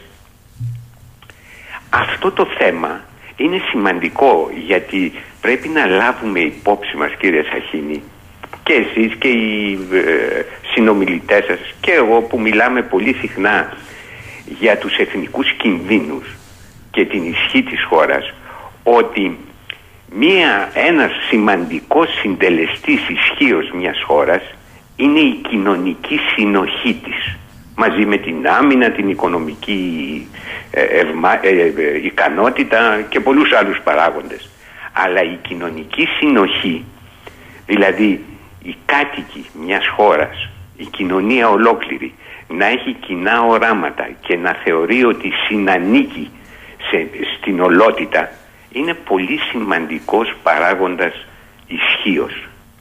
Αυτό ε, διαφοροποιείται τα τελευταία χρόνια, αλλάζει και όντως η Ελλάδα αλλά και άλλες ευρωπαϊκές χώρες ε, αντιμετωπίζουν τέτοια προβλήματα. Αλλά ιδιαίτερα η Ελλάδα που έχει απένα... και η Κύπρος. Μην ξεχνάμε ότι στην Κύπρο ε, οι μεταναστευτικές ροές από την κατεχόμενη περιοχή προς τον νότο είναι καθημερινές και η Κύπρος είναι η χώρα το κράτος μέλος της Ε- Ευρωπαϊκής Ένωσης με το μεγαλύτερο αριθμό αναλογικά με τον πληθυσμό της μεταναστών.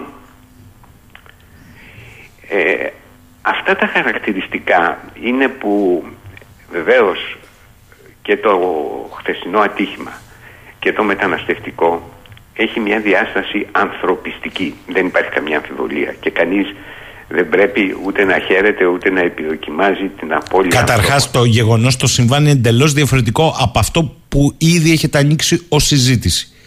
Ε, και θέλω να σας ρωτήσω, επειδή ανοίγεται και ορθώς, δίνετε μια συνέχεια στη χθεσινή συζήτηση. Θέλω να σας ρωτήσω, θεωρείτε ότι οι μεταναστευτικές ροές από τις περιοχές που περιγράφετε έρχονται βάσει σχεδίου αποκλειστικά για να μείνουν στη χώρα ή με τις πολιτικές που η χώρα έχει ανεχτεί και έχει παραδεχτεί από την Ευρωπαϊκή Ένωση. Τόσα το κεφάλι κάνει αυτή τη δομή. Τόσα το κεφάλι γίνει ο συνοριοφύλακάς μας τόσα το κεφάλι για να το ανταλλάξω να μην τον πάρω. Θέλω να πω ότι αν αυτά τα κέντρα υποδοχής υπήρχαν σε όλες τις χώρες της Ευρωπαϊκής Ένωσης και όποιος έμπαινε εδώ και ήθελε να πάει στη Γερμανία, ας έπαιρνε τα χαρτιά. Είναι πρόταση που έχει πει το Κομμουνιστικό Κόμμα Ελλάδας, για παράδειγμα. Να πάει στη Γερμανία και εκεί να μπαίνει στην κρίση. Και όχι να μας τον επιστρέφουν πίσω. Θα ήμασταν οι αποθήκες ψυχών. Πιστεύετε ότι όλοι αυτοί έρχονται για να μείνουν στην Ελλάδα, δηλαδή 30 εκατομμύρια, ή νομίζει κανείς από αυτούς που μας ακούνε και δεν το λέω για εσάς, ότι εμείς έχουμε τρελαθεί και λέμε Ελάτε όσοι θέλετε. Δεν λέμε αυτό. Αλλά δεν μπορεί να είμαστε υποκριτές, για αυτό συμβαίνει, και να ταυτίζουμε τον πνιγμό 500 ανθρώπων με πολιτικές που έχει εργαλειοποιήσει και τις ξέρετε καλύτερα από εμένα εδώ η εμπειρία σας, οι ίδιες οι Βρυξέλλες. Ή κάνω λάθος. τις πολιτικές τις έχουν εργαλοποιήσει ε, στις Βρυξέλλες, τις έχει εργαλοποιη- εργαλειοποιήσει και η Τουρκία. Μα οι Βρυξέλλες τη λένε ασφαλή χώρα την Τουρκία, δεν τη λέω εγώ κι εσείς. Οι, Τουρ... οι Βρυξέλλες για να πληρώνουν και να παίρνουν τα μπικικίνια οι Τούρκοι είναι ασφαλής χώρα.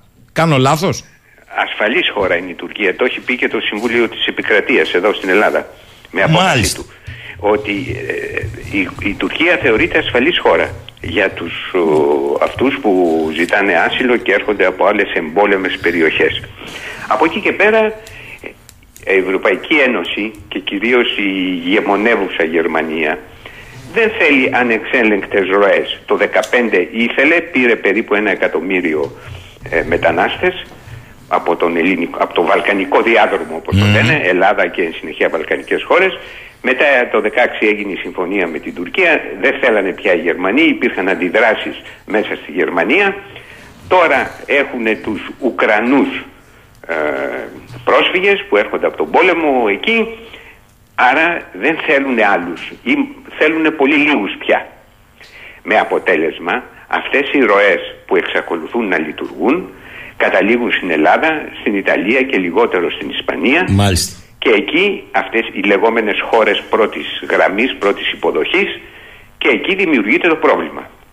Βεβαίως οι περισσότεροι από αυτούς που έρχονται, δε- πολύ σωστά το είπατε, δεν θέλουν να μείνουν στην Ελλάδα, θέλουν να πάνε σε μια πιο πλούσια, πιο ανεπτυγμένη χώρα, διότι θεωρούν ότι εκεί θα βρουν καλύτερες συνθήκες διαβίωσης. Οι άνθρωποι αυτοί είναι οικονομικοί μετανάστες, κύριε Σαχίνη. Θέλουν να βελτιώσουν την άθλια ζωή τους στις χώρες τους. Και λένε που θα πάμε, θα πάμε στην ανεπτυγμένη Ευρώπη. Το ίδιο γίνεται και στη Λατινική Αμερική. Θέλουν να πάνε στις Ηνωμένες Πολιτείες. Και ξέρετε τα προβλήματα που υπάρχουν. Ε, αυτή είναι ε, γιατί, ξέρετε τι, επειδή εχθές ακούστηκε, μου φαίνεται από τον κύριο Τσίμα, Τσίμα ε, δεν υπάρχει κυρίως για τους μουσουλμανικούς πληθυσμούς η δυνατότητα ομογενοποίησης με τους ντόπιους πληθυσμούς, δηλαδή στη συγκεκριμένη περίπτωση με τους Έλληνες. Οι μετανάστες που έρχονται, οι μουσουλμάνοι μετανάστες, επειδή το Ισλάμ είναι, δεν είναι απλώς μια θρησκεία όπως είναι η Ορθοδοξία, είναι κώδικα ζωής, είναι ιδεολογία. Λοιπόν, οι μετανάστες αυτοί που έρχονται δεν θέλουν να γίνουν σαν και εμάς. Δηλαδή κανένας ομο, ε, ε, ομο- Μωαμεθανός, Πακιστανός, Αφγανός ή Άραβας ή δεν ξέρω εγώ τι από, το, ε, από την Αφρική δεν θέλει να γίνει Έλληνας Ορθόδοξος ή Γερμανός Προτεστάντης ή Γάλλος Καθολικός. Γι' αυτό αυτοί οι μετανάστες γετοποιούνται. Δημιουργούν δηλαδή κοινότητες με, τα δικά τους, με το δικό τους πολιτισμό, τα δικά τους ήθη και έθιμα προκειμένου να διατηρήσουν τις ρίζες τους κύριε Σαχίνη. Όπως και εμείς οι Έλληνες θέλουμε να διατηρήσουμε τις ρίζες μας. Τι γίνεται στην Αυστραλία, τι γίνεται στις Ηνωμένες Πολιτείες από τους Έλληνες μετανάστες, εκεί παλιότερες γενιές και πρόσφατες, δημιουργούν κοινότητες ελληνικές, έχουν εκκλησίες, συλλόγους, όποτε υπάρχει εθνική επέτειος γιορτάζουν την εθνική επέτειο με σημαίες, με παρελάσεις και αν η Ελλάδα ε, αντιμετωπίζει κάποιο πρόβλημα διαδηλώνουν για την πατρίδα τους, την Ελλάδα δηλαδή. Ε, το ίδιο και αυτοί οι άνθρωποι θέλουν να διατηρήσουν τις ρίζες τους με την πατρίδα τους, με τη θρησκεία τους, με τον πολιτισμό τους. Δεν είναι εύκολο δηλαδή ή είναι αδύνατο να έχει αποτύχει αυτό ε, να τους ομογενοποιήσεις, να κάνεις δηλαδή τον Πακιστανό Έλληνα. Δεν θα γίνει αυτό. Σε μερικές περιπτώσεις εντάξει μπορεί να γίνει. Δηλαδή ακόμα και αν αυτοί οι άνθρωποι εντάσσονται στην κοινωνία, στην αγορά εργασίας, δεν θέλουν να αποκοπούν από τις ρίζες τους. Αυτό είναι το πρόβλημα και τώρα σαν συνέπεια αυτού το πρόβλημα για την Ελλάδα και για άλλες χώρες είναι η δημιουργία στρατηγικών μειονοτήτων από γεωπολιτική άποψη. Δηλαδή η δημιουργία μέσα στη χώρα μιας μειονότητας που άλλοι δρόντες, εξωτερικοί δρόντες θα την εργαλειοποιήσουν για γεωστρατηγικούς και γεωπολιτικούς λόγους. Και μια κουβέντα ακόμα θα σας πω το εξής. Όλοι οι πόλεμοι, όλες οι εισβολές, κατοχές κτλ. τα τελευταία χρόνια έγιναν με αφορμή την υπεράσπιση των δικαιωμάτων μιας μειονότητας. Σας θυμίζω ότι οι Τούρκοι μπήκαν στην Κύπρο για να σώσουν τους Τουρκοκύπριους από τους Έλληνες. Ότι η Τουρκία βρίσκεται σε ένα διαρκή πόλεμο με την εθνική μειονότητα των Κούρδων. Ότι η Ιουκοσλαβία διαλύθηκε γιατί ξένοι δρόντες υποσκάψανε την εχθρότητα ανάμεσα σε Κροάτες καθολικούς, Σέρβους Ορθόδοξους, Βόσνιους Μουσουλμάνους και τελικά και το Κωσυφοπέδιο πάλι με τον ίδιο τρόπο. Αλβανοί μουσουλμάνοι εναντίον Σέρβων Ορθοδόξων. Αυτό έχει γίνει και σε πάρα από εμείς σας κουράζω, σε πάρα πολλές περιπτώσεις. Όταν ένας εξωτερικός δρόμ ισχυρός, όπως στην προκειμένη, προκειμένη περίπτωση η Τουρκία, θέλει να δημιουργήσει κάποιο πρόβλημα, θα εργαλειοποιήσει μια μουσουλμανική μειονότητα, υπάρχει στη Θράκη, με προλάβατε τώρα γιατί θα σας το έλεγα. Δεν χρειάζεται ιδιαίτερο κόπο. Ναι, έχει μουσουλμανική μειονότητα η Θράκη. Αν έχει εμφανιστεί μια τέτοια μειονότητα σε όλη την Ελλάδα ευρύτερα και έχει αποκτήσει... Άρα κύριε Ιγκλέση, το θέμα είναι λοιπόν να σταματήσει ο, ο στρουθοκαμιλισμός περί πολιτικών ευρωπαϊκών, περί Δουβλίνου κτλ. Εκεί, σε, ναι, ναι, ναι, ναι. εκεί σε Ναι, θέλω ναι. χώρα να σε μάγκας. Όχι να σε μάγκας στο εσωτερικό και να βάζεις φτωχούς με φτωχούς να σφάζονται. Γιατί εδώ μου γράφει ο φίλος ο Βασίλης, και ακούστε το, πάνω σε αυτό που είπατε και έχετε απόλυτο δίκιο. Μπορεί να μην μπορείς να ομογενοποιήσεις κοινότητες, αλλά μπορείς να ομογενοποιήσεις κοινωνίες μετατρέποντάς τες τελικώς μεταξύ φτωχών σε ειδικές οικονομικές ζώνες. Άλλος φίλος μου λέει, εδώ δίπλα στην περιοχή που μένω υπάρχει μια εταιρεία, δεν θέλω να αναφερθεί το όνομά της στον αέρα. Αυτή η εταιρεία κατασκεύαζε οι αλοπίνακες και λιώμενε κατασκευές, δηλαδή οι κίσκους. Για πολλά χρόνια ήταν σε κατάσταση εγκατάλειψης και το πιο πιθανό θα πήγαινε για φούντο. Μέχρι που εδώ και τέσσερα χρόνια αποφασίστηκε να δημιουργηθούν οι τεράστιες δομές φιλοξενίας στη χώρα. Έκτοτε οι νταλίκες με τους οικίσκους επάνω αναχωρούσαν νυχθημερών με απευθείας ανάθεση. Για να καταλάβουμε γιατί γίνεται ό,τι γίνεται. Είναι τα μπικικίνια στη μέση, κύριε Ιγκλέση. Δεν είναι ότι αυτός ο Οπωσδήποτε. κόσμος Οι θέλει να μείνει εδώ. οικονομικές, ε, τα οικονομικά συμφέροντα κυριαρχούν. Δεν υπάρχει καμιά αμφιβολία. Ε, λοιπόν, η, το θέμα είναι ότι η Ελλάδα λόγω της γεωγραφικής της θέσης και η Κύπρος βεβαίως πρέπει να αποφύγει και να λάβει όλα εκείνα τα μέτρα να μην αποκτήσει αυτό που είπα στρατηγική μουσουλμανική μειονότητα.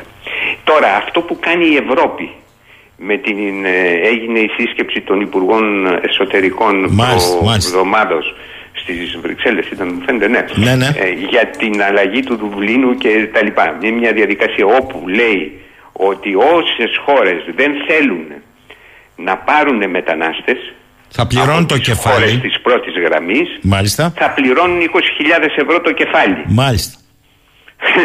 δηλαδή θα μας πληρώνουν, καλά, μερικές χώρες... Δεν καταλάβατε. Το, το, αρνήθηκαν ήδη. βρήκαμε, το βρήκαμε επιτυχημένη πολιτική απόφαση αυτό. Ναι, η, η ελληνική κυβέρνηση και τα μέσα ενημέρωσης, τι ωραία και τα λοιπά. Θα, ε, Αυτά τα διανέμουν λέω τις για- όχι μετανάστες- για σας μετανάστες κύριε σε Ιγκλέση, όλες τις για να χώρες. καταλάβει ο κόσμος που φωνάζει, που φωνάζει. Να ποιος επιβράβευσε όμως αυτή την πολιτική απόφαση με 20 χιλιάρικα το κεφάλι θα μείνει στη χώρα υποδοχής. Εμείς Ναι. οι ίδιοι. Τα αρμόδια όργανά μας. Άρα τι, γιατί φωνάζει ο κόσμος; Γιατί, γιατί κύριε Σαχίνη, οι ελληνικές κυβερνήσεις εξαρτημένες και ετεροπροσδιορισμένες από τις Βρυξέλλες και το Βερολίνο τι κάνουν, εφαρμόζουν τις πολιτικές αυτές είναι πολιτικές της παγκοσμιοποίησης η ελεύθερη διακίνηση των ανθρώπων είναι εκτός από την ελεύθερη διακίνηση των κεφαλαίων και των αγαθών η τρίτο- ο τρίτος πυλώνας είναι η ελεύθερη διακίνηση των ανθρώπων τις ε, ε, εφαρμόζουν, τις επιβραβεύουν, τις αποδέχονται. Καταλάβατε. Δηλαδή τώρα τι λένε; Να είναι η μετανάστευση νόμιμη και ελεγχόμενη. Πολύ ωραία. Δηλαδή να έρχονται στις χώρες της Ευρώπης, της Ευρωπαϊκής Ένωσης, όσους μετανάστες προκρίνει η Κομισιόν ή το, η κάθε κυβέρνηση. Ωραία. Το Πακιστάν έχει 236 εκατομμύρια πληθυσμό λέω εγώ. Αν το 5 μόνο της 100 αυτού του πληθυσμού ζητήσει να μεταναστεύσει στην Ευρώπη. Είναι ε, 2-5-10. Πάνω από 10 εκατομμύρια. Δεν μπορεί η Ευρώπη να δεχτεί 10 εκατομμύρια Πακιστανούς. Είναι αναπόφευκτο. Δεν μπορεί να γίνει αυτό το πράγμα και από άλλες χώρες. Άρα τι θα κάνει; Θα επιλέξει ορισμένες ομάδες και θα τις δεχτεί ως μετανάστες. Νόμιμα αεροπορικά θα έρθουν οι άνθρωποι, δεν θα κινδυνεύσουν και όλα αυτά.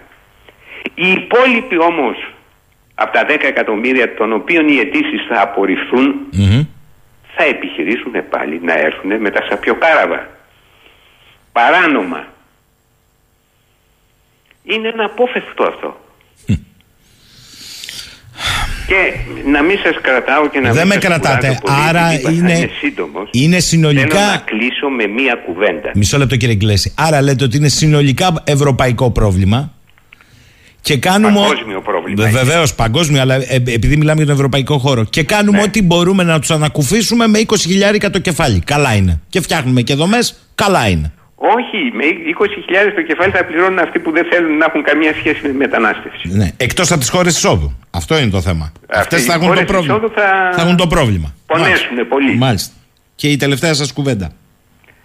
Η τελευταία κουβέντα, κύριε Σαχίνη, ε, το παίρνω από το, το τελευταίο βιβλίο μου που είχα γράψει. Είχα γράψει «Η γεωπολιτική». Ε, ε, είναι η γεωγραφία και οι άνθρωποι. Αν αλλάξει η ταυτότητα των ανθρώπων, τότε αλλάζει και η γεωπολιτική ταυτότητα της κάθε χώρας. Νίκος Ιγκλέσης, μου λέει ο Βασίλης, αυτά γίνονται στα πλαίσια του The Great Reset, να δημιουργηθούν χώροι και να κατηργηθούν οι χώρες, εργάτες χωρίς συλλογική μνήμη, αραβική ανοιξιγάρ και αγώνες με εισαγωγικά για τη δημοκρατία, διαλύουν λαούς και χώρες, τους κάνουν ένα πατσάλι και τους μετακινούν από εδώ και από εκεί οι μεγάλοι και ισχυροί της γης. Αυτά συμβαίνουν, μου λέει. Σωστά. Κύριε Ιγκλέση, σας ευχαριστώ πάρα πολύ για αυτή την οπτική που βάλατε στο τραπέζι και Εγώ, κύριε Σάκη. νομίζω ότι Καλό αυτές μεσημέρι τις δύο στους ημέρες ακροατές σας. φωτίσαμε όσο γινόταν με τις διαφωνίες και τις συμφωνίες όσο το δυνατόν περισσότερα πράγματα. Καλή σας ημέρα, να είστε καλά. Καλημέρα. Γεια σας, γεια σας.